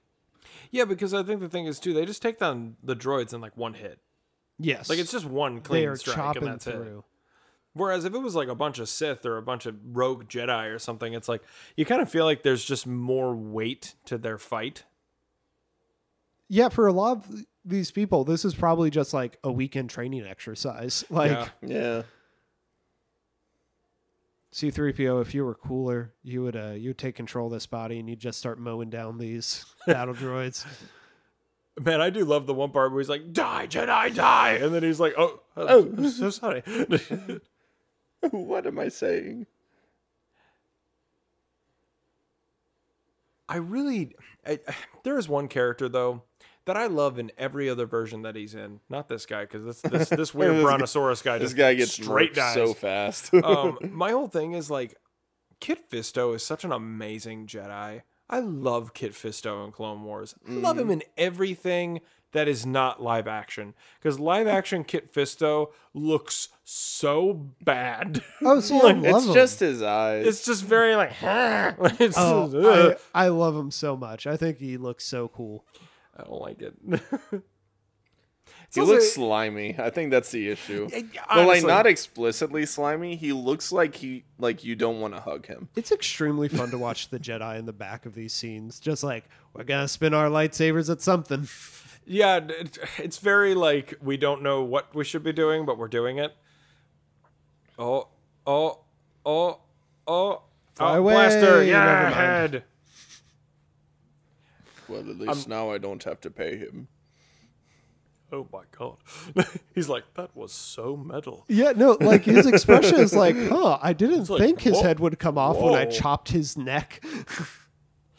Um, my thing is too. I kind of want there to be an edit of this movie where, oh, Alex, what would you do if there was the edit of this movie? The only difference was that uh, when Boba Fett picked up the uh, the helmet, the severed head just kind of like slid out very like slowly and grossly, and then like fell on the floor. What would I do? yeah, what would you do? I'd watch it. okay. Thank you for answering that question. I really appreciate it. Uh, no, that's something I thought about a lot as a kid. Like, why didn't it slide out? Yeah, and then it just like because like this is implying that like it, it's either too small for his head or fits it just perfectly. I like to think it's too small. Off again. ah, Clay, what are you doing? Your fight was like ten minutes ago. We had a little hiccup in the audio there. I'm sorry to the listener. No, uh, no need to worry. It was just a little. What happened? Uh, I accidentally paused the recording, and Oh. so it picked back up on the track. So we'll we don't have to resync or anything. Oh, okay, But okay, cool. cool. Glad and to hear then it. our second decapitation. There we go. R 2s towing service. I what guess can I it- help you with? My name is R2 Mater. or tomato for short. Tomato. tomato. Miter for sure. Man, that's the one thing that bothered me so much about Larry the Cable Guy is when you find out he's not country whatsoever. Oh That- no, he has like a heavy from- Midwestern accent. He's from he? New Jersey. Oh, it's New Jersey. Yeah, like he's straight up just talking like that the whole time. Like, yeah, Larry the Cable Guy was just a Yeah, I put on I- sometimes, and I'm just I found that out like a year ago or something, and it tripped me out. I was not ready for. Was not ready for it. Oh, you good over there? Yeah, this mic stand just sucks. Which I mean, you know, I bought a cheap one, so it makes sense. But it's just annoying me. This also just I don't understand how the Jedi lost this battle. I don't either, man. I like you know, to quote Narnia, uh, the movie, not the book. Numbers don't win a battle, yeah, but they sure help. Yeah, I don't think numbers help that much when your numbers are mainly made up of little insect dudes and battle droids. Yeah. A a literal endless supply of just minions. When you're up against space wizards with laser swords. Did you guys uh, ever hear about Kit Fisto and I believe Aayla Secura's uh, like little romance? What? Really? Yeah. So at one point, uh, Kit Dang, Ay- Aayla Ayla. was uh, yeah. No, I mean, Kit was into it too. Like he, uh, thank God. I know, but be Aayla's weird the one that actually winds up with Look, the- someone before she dies. But Look, the clones, they're attacking. Th- wait, There's the when title. does when does it take place? Uh, so I, it's in a comic book, but like essentially what happens is like, um, Old. Wait, is this Legends? I can't remember. Okay. Um, but like Aayla is drowning, and Kit Fisto like go like goes down to save her and is like, oh, okay, let me transfer some oxygen to you, mouth to mouth, and then he does it mouth to mouth, and then oh. she's kind of like, wow, that was like really nice, kid and then like later it's kind of very heavily implied that they had some kind of physical relationship. I mean, I'm which- not mad about it. Me neither, and I was like, hey, it's not attachment if it's just having a good time with one of your friends. It's truly That's what Jedi Aayla and Bly benefits. were doing before Bly killed her. Just having a good time with some friends. Yeah, boy. Ki-Adi-Mundi in that shot was he was blocking all these bolts and then Mace was just standing there. And it's just like, thanks, Mace. You couldn't have helped me out at all. I mean, I wouldn't want to help out Ki-Adi-Mundi. I I'd mean, yeah. get- Yes, I'd but of all him the. Jedi that would, Mace would. Oh, this Yeah, is that's true. Mace would. that shot establishes that robots have dreams because C3PO said they just had a dream, which means he has a reference to what a dream is, which plays more into my idea that droids do in fact have like the closest thing to a soul that you can have. Hmm. Cool. Okay. That's... Every time you go on a very like existential, meaningful, philosophical journey with droids, I'm just gonna be like, nice. I will take that as you concurring with me. I'm kidding. I love you. How is that so mean without being mean? Cool. Okay. The big Omnidroid Oh, man, in the it happened again. background. Or Omnidrone, that's what it's oh, called. right? baby, this is taking me back to Battlefront One. Oh, I thought that Oh, too. This yeah. is such a good map. Where you, this is there's a command post on the Geonosis map. uh, That's right in the middle the, of this? The very first 2004 Battlefront uh, game, and it, it's just basically from where these ships are now. Like that entire place is all one map, and that's like the central command post is in that. uh Is in that building. Oh, and you have the drop ships in the back. Oh, man, such Yeah. a good game. Man, also I'm I have such nostalgia for phase one clone trooper Oh, like designs. I think they're awesome. I like phase two better, but like phase phase one is like so special. It just Mm-hmm. it looks awesome. I, I like too that it is it's more reminiscent of like the Mandalorian helmets. Yeah, it's Um, designed after that. yeah. I didn't realize that. I didn't know that until like a few weeks ago. And then I kind of like specifically designed after it. I like how in every movie and extended media afterwards, you see how they start moving towards being stormtroopers. Yeah, I mean, even toward, even in Bad Batch recently, like you know, you see the ones that are like very close to stormtroopers, but not like quite there yet. yeah, they had the weird. uh They had the weird ones that kind of looked like the stormtrooper cadet helmets from Rebels. Yeah, it looked really weird on like adult men. I'm almost done with season one.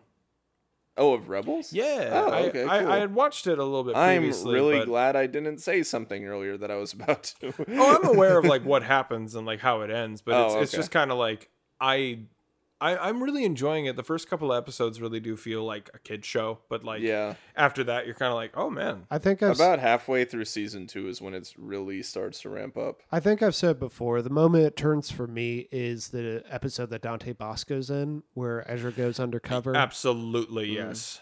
I that episode in general just kind of it it informs his character of just being like, hey, you need to care about more than just yourself. I love this head Geonosians design, the little medals on him, the way that it looks like he kind of has a beard, but it's just part of his like continued bug face. his his mannerism of speech as well is like so it's kind of like the thing about Sebulba that's like really fun is just like there's this very like throat singing quality to it of like "Ew," like this very like just low guttural Yeah. that I really love. And I love that too that it's like yeah, they were playing on the Death Star the whole time. Like if you didn't notice the giant one in the back, we're going to show you very implicitly that Yeah. this one is right here. We're going to draw your attention to it. Yeah.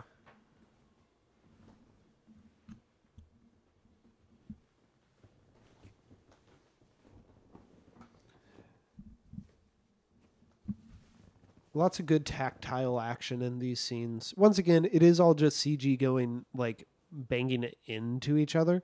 But I think I think seeing like you said earlier, Steven, seeing the what movies would become kind of if not explicitly because of this, but just like the ideas that George Lucas had realized better. I- like I just can fully embrace like the CG smashing into each other. Hey, someone always needs to do it first, and I think for a first attempt, this is pretty good. Because, like, you look at this attempt, and then you look at something like, oh, I don't know, Mortal Kombat Annihilation, where, like, they tried to do Reptile, and, like, Reptile, it just looks like the worst CG animation I've ever seen in my life. And this, you're like, no, there's lighting effects, there's a tactile kind of feel to it. Oh man, in the behind the scenes, speaking of special effects, uh, the behind the scenes, they were like, yeah, you know, in Phantom Menace, we really tried to push a lot of digital effects. And no kidding, as a reference point, they straight up show the dash. Oh, like that's they funny. showed The the, what? the dash of him being like, "There's too many droids," just like away. Like they show, like, yeah, we know we really experimented with a lot. I'm like, yeah, including giving someone a power that they should have made a whole lot more use of. Like, even just like all the all the smoke coming up like they're not gray particle effects but it leads to just like some really cool uh chances to light the scenes in interesting ways with the different blaster bolts and stuff Yeah, I love those shots right there where they're just like they can't see anything and they're just blindly firing into the droids. man, can we talk about? It's so dope. Can we talk about too that Dooku is so badass that he does not even need a helmet. This man is like flying at least That's- like that's 50 dangerous. feet above the yeah. It's If you or a loved one are operating a motorcycle and or other uh, some kind of bike, uh, please wear your helmet. Stay stay stay safe. Safety first, as always. As you can tell, Alex did not wear his helmet as a child, and that's why he stuttered a few times. during it. Shut up. Have you seen that uh that like TikTok or Instagram reel trend lately of like there's this there's these nurses holding this infant in the hospital and that one of them accidentally bonks the kid on the head and it's like, "Oh, sorry." And then it's like 25 years later and it's just the someone doing the dumbest thing you've ever seen. it's the it's the car it's the car spinning in the parking lot with the rock and roll McDonald's playing in the background. That's my, that's my favorite current trend. Oh, it's so good.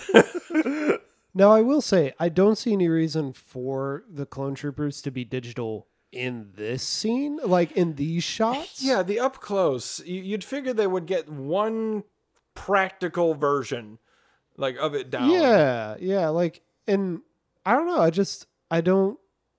It, it's one of those kind of decisions which, yeah, and people would figure this out over time, figuring out how to mesh the two together with digital technology, Yeah. and practical. And honestly, I think I'll be honest. I think sometimes with modern Star Wars, they have some things that are practical that just don't need to be.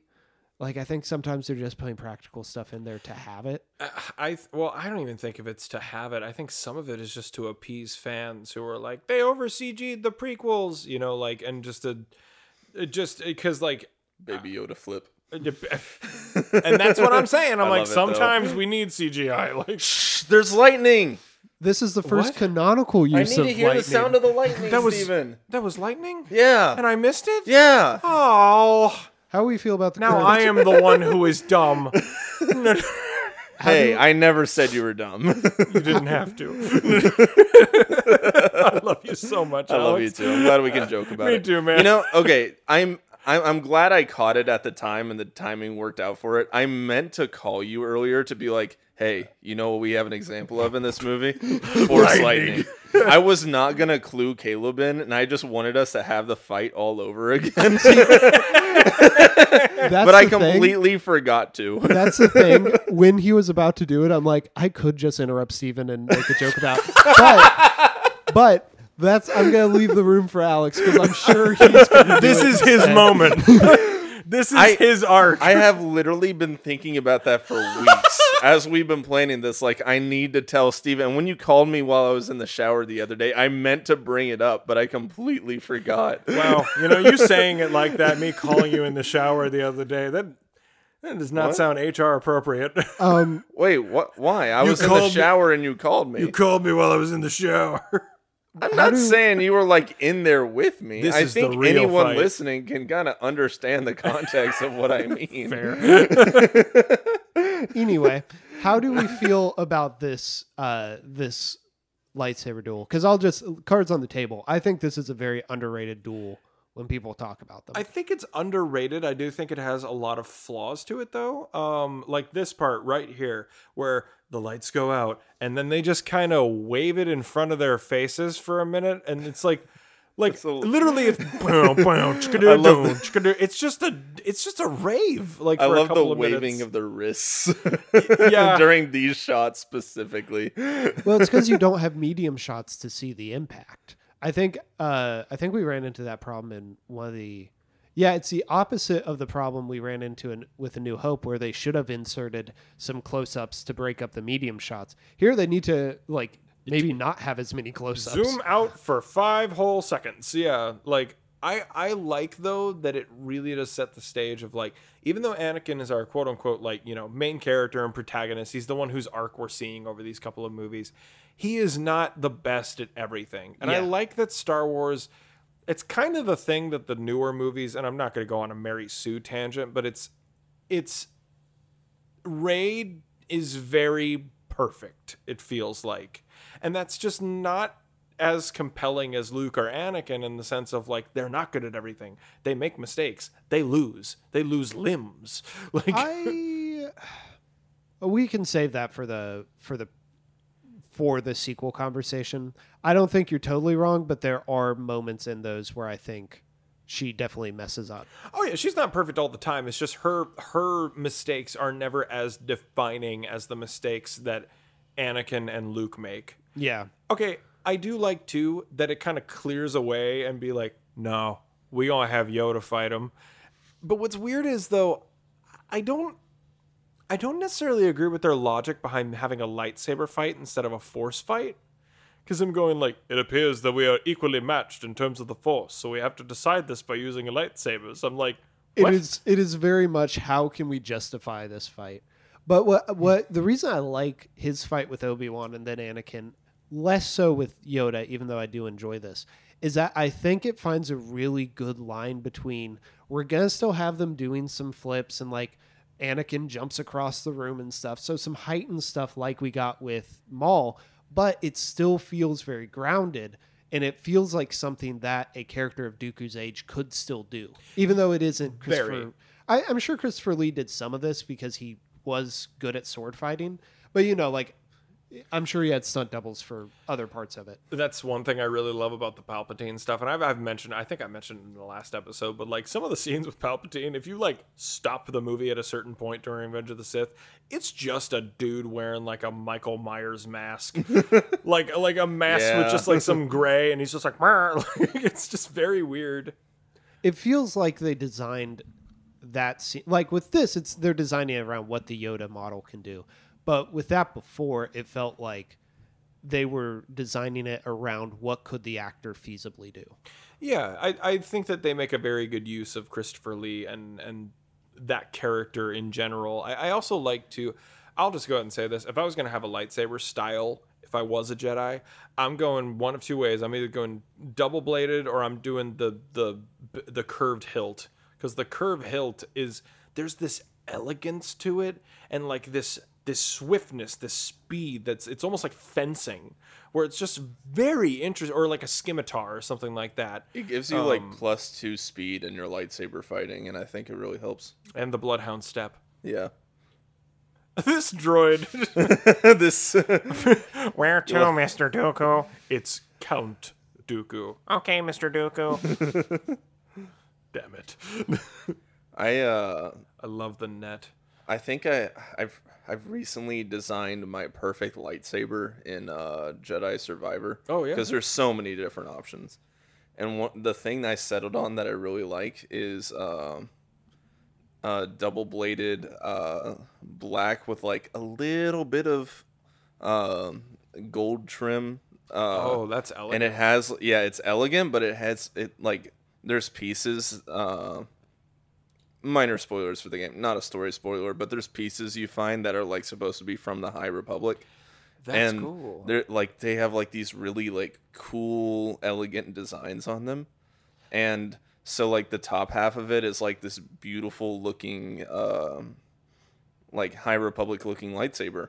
And then when you get to the lower half it has like this sharp blade that extends out that looks like uh something like maul would carry like in clone wars Oh, and it looks sick and it's just like but like even though they're opposite ideas they blend together so well oh man, and it's just it's so awesome That- i can't wait for us to play the games that's that's it's gonna be so fun. I really do. you're gonna love the on that. lightsaber customization it's so good It's so crazy. This is the same place that he that he killed Yaddle. mm-hmm Also, I love the music in this, like him going to meet Palpatine. It's so creepy and like ambient, and like that's that's what I really like is that this tone in particular is what would be carried into Revenge of the Sith, and also what I feel like Dave Filoni like would carry into the final season of Clone Wars because the the final season of Clone Wars has one of those soundtracks that's just like synthed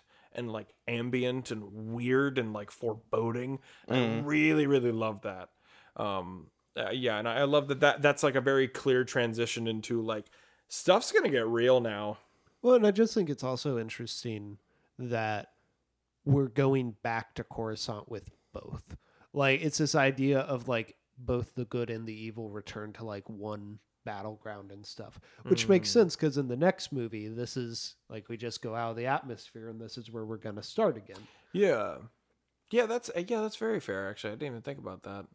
And I like too that Dooku's the one who kind of plants the seed of like Sidious is controlling everything because I actually do kind of believe that Count Dooku probably did want to bring down Sidious and that's probably why Sidious was so okay with, you know, and encouraging Anakin to kill him because the look Dooku gives him is like what?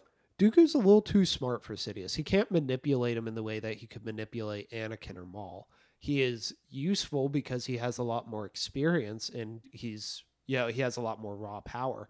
But like he also is more dangerous because of that. he also doesn't he he also doesn't fall completely to the dark side because I mean like he doesn't have some of the obvious features like dark side eyes and all that. Like you can tell that there's still like this battle within him. Honestly, him having the red lightsaber feels more like an aesthetic statement than like an actual Like declar- declaration of like I I'm actually a Sith. yeah. And man, I do love just seeing all of this and being like those are clearly star destroyers. Those are all of the troopers like the here's- music plays into it. Yeah, mm-hmm. it's really cool. You know, watching this, I definitely found a lot more to like than I think the first time. I heard someone yeah. I heard someone say like this is the worst movie ever made relative to its budget. Oh, well, I well, being being as a couple of movies that have come out in the past like decade, I think would rival that. Um, I understand what they meant. I don't think it's the worst movie ever, like- though. I think it works. even at this point, you're gonna compare this to Waterworld, or Yeah, like oh my god, yeah. Like it might be the one that stays in the consciousness of like the public because like most bad movies just get forgotten. yeah. But I think there's enough like ideas here that you can latch onto, and it's similar to what we talked about with Phantom Phantom Menace. There are, there's a lot of great potential, and other creators will come in and they'll latch on and they'll like start to pull at the world. Mhm. I don't think this is a good movie. I think it has a lot of problems, but man, it is fun to watch. It is fun to like. It's fun to play around with that, those ideas, and especially in a format like this where we can talk over the boring stuff. Yep. Yeah. Oh, and with that, Star Wars Episode Two: Attack of the Clones. Alex, what'd you think? Uh, yeah, it's pretty good. All right. Yeah. As you heard, I did not say a single. I did not say a single criticism No, throughout the never. entire movie. Never. So, Not even once did you criticize it. Steven, what do you think? What are your reflections on the movie? You know, I think it's a little weird. So I think when I came into this podcast initially, I came into it with like a lot of weird baggage about Star Wars because like I kind of had a lot of opinions that like pretty popular opinions, you know, the sequel trilogy sucks, the prequels were good when I was a kid, but now they're not anymore. Watching it now and being able to I mean, uh, through doing this podcast, I feel like I've really just gotten an opportunity to reevaluate a whole lot like about this franchise that like I felt during my childhood. And as much as like I'll be the first one to admit Attack of the Clones is not a good movie. It's not as bad as I thought it was. Hayden Christensen does the best with what he can. There's a lot of good acting in it. Not all the acting's boring. It's just the fact that George Lucas really doesn't know how to write convincing romance dialogue. Yeah. That's really the Mhm. cringiest part of the whole movie. Yeah, I think that part definitely doesn't work. I get why the digital stuff doesn't work for everyone, and especially why it didn't work then because it was just so new looking. But um, it definitely has stuff to offer, even if it isn't great. Real quick, guys, uh, we've joked about it a couple times, but we are. Uh, I I do think that we're getting to the point where it would be very helpful to us uh, if we could start a Patreon. So that is going to be something we're going to be looking in the next couple months. Uh, in starting, it's not going to be ab- absorbing it, absorbing it, right? Like we're probably going to do like have one tier and it be whatever the minimum tier we can have be. As part of that, we uh, would like to know what you guys might want to see as some bonus content from that. Obviously, we'll throw up some bonus audio. I know Steven has talked about maybe doing a watch through of the old droid show. This, That'd be wild. the stuff is not going to be as polished or maybe as well edited as well edited as main feed episodes and i can't promise that we can do anything that uh that in depth however we, i would be curious to see what interest is out there from people who would if anyone would be interested in maybe throwing us a couple bucks a month just to help cover some of the costs as we get new equipment, as we upgrade our recording spaces, as we pay continue to pay for podcast hosting, that kind of stuff. Um, so anyway, just feel free to email us at starwarstherapy at gmail.com to let us know what you think uh, what you think about that. Um, but with that being said, hey Alex, you wanna you wanna tell the good people where they can find you? Yeah, you can also uh, reach out to me at Instagram or Twitter at underscore Alex Bryson or at twitch.tv slash st3phe E underscore. Don't forget the underscore. The underscore is important. And you can find me at Caleb from the Real World on Instagram and YouTube. From there, you can find my litany of other podcasts Hot Trash Unlimited, The Snub Club, and All New 52. And you can find me at Steeben Weeben on Instagram. That is S T E E B E N W E E B E N. And you can find me on YouTube at Steeben. It's spelled exactly the same way that I did before. And we will catch you next time when we talk about Star Wars. And, And life.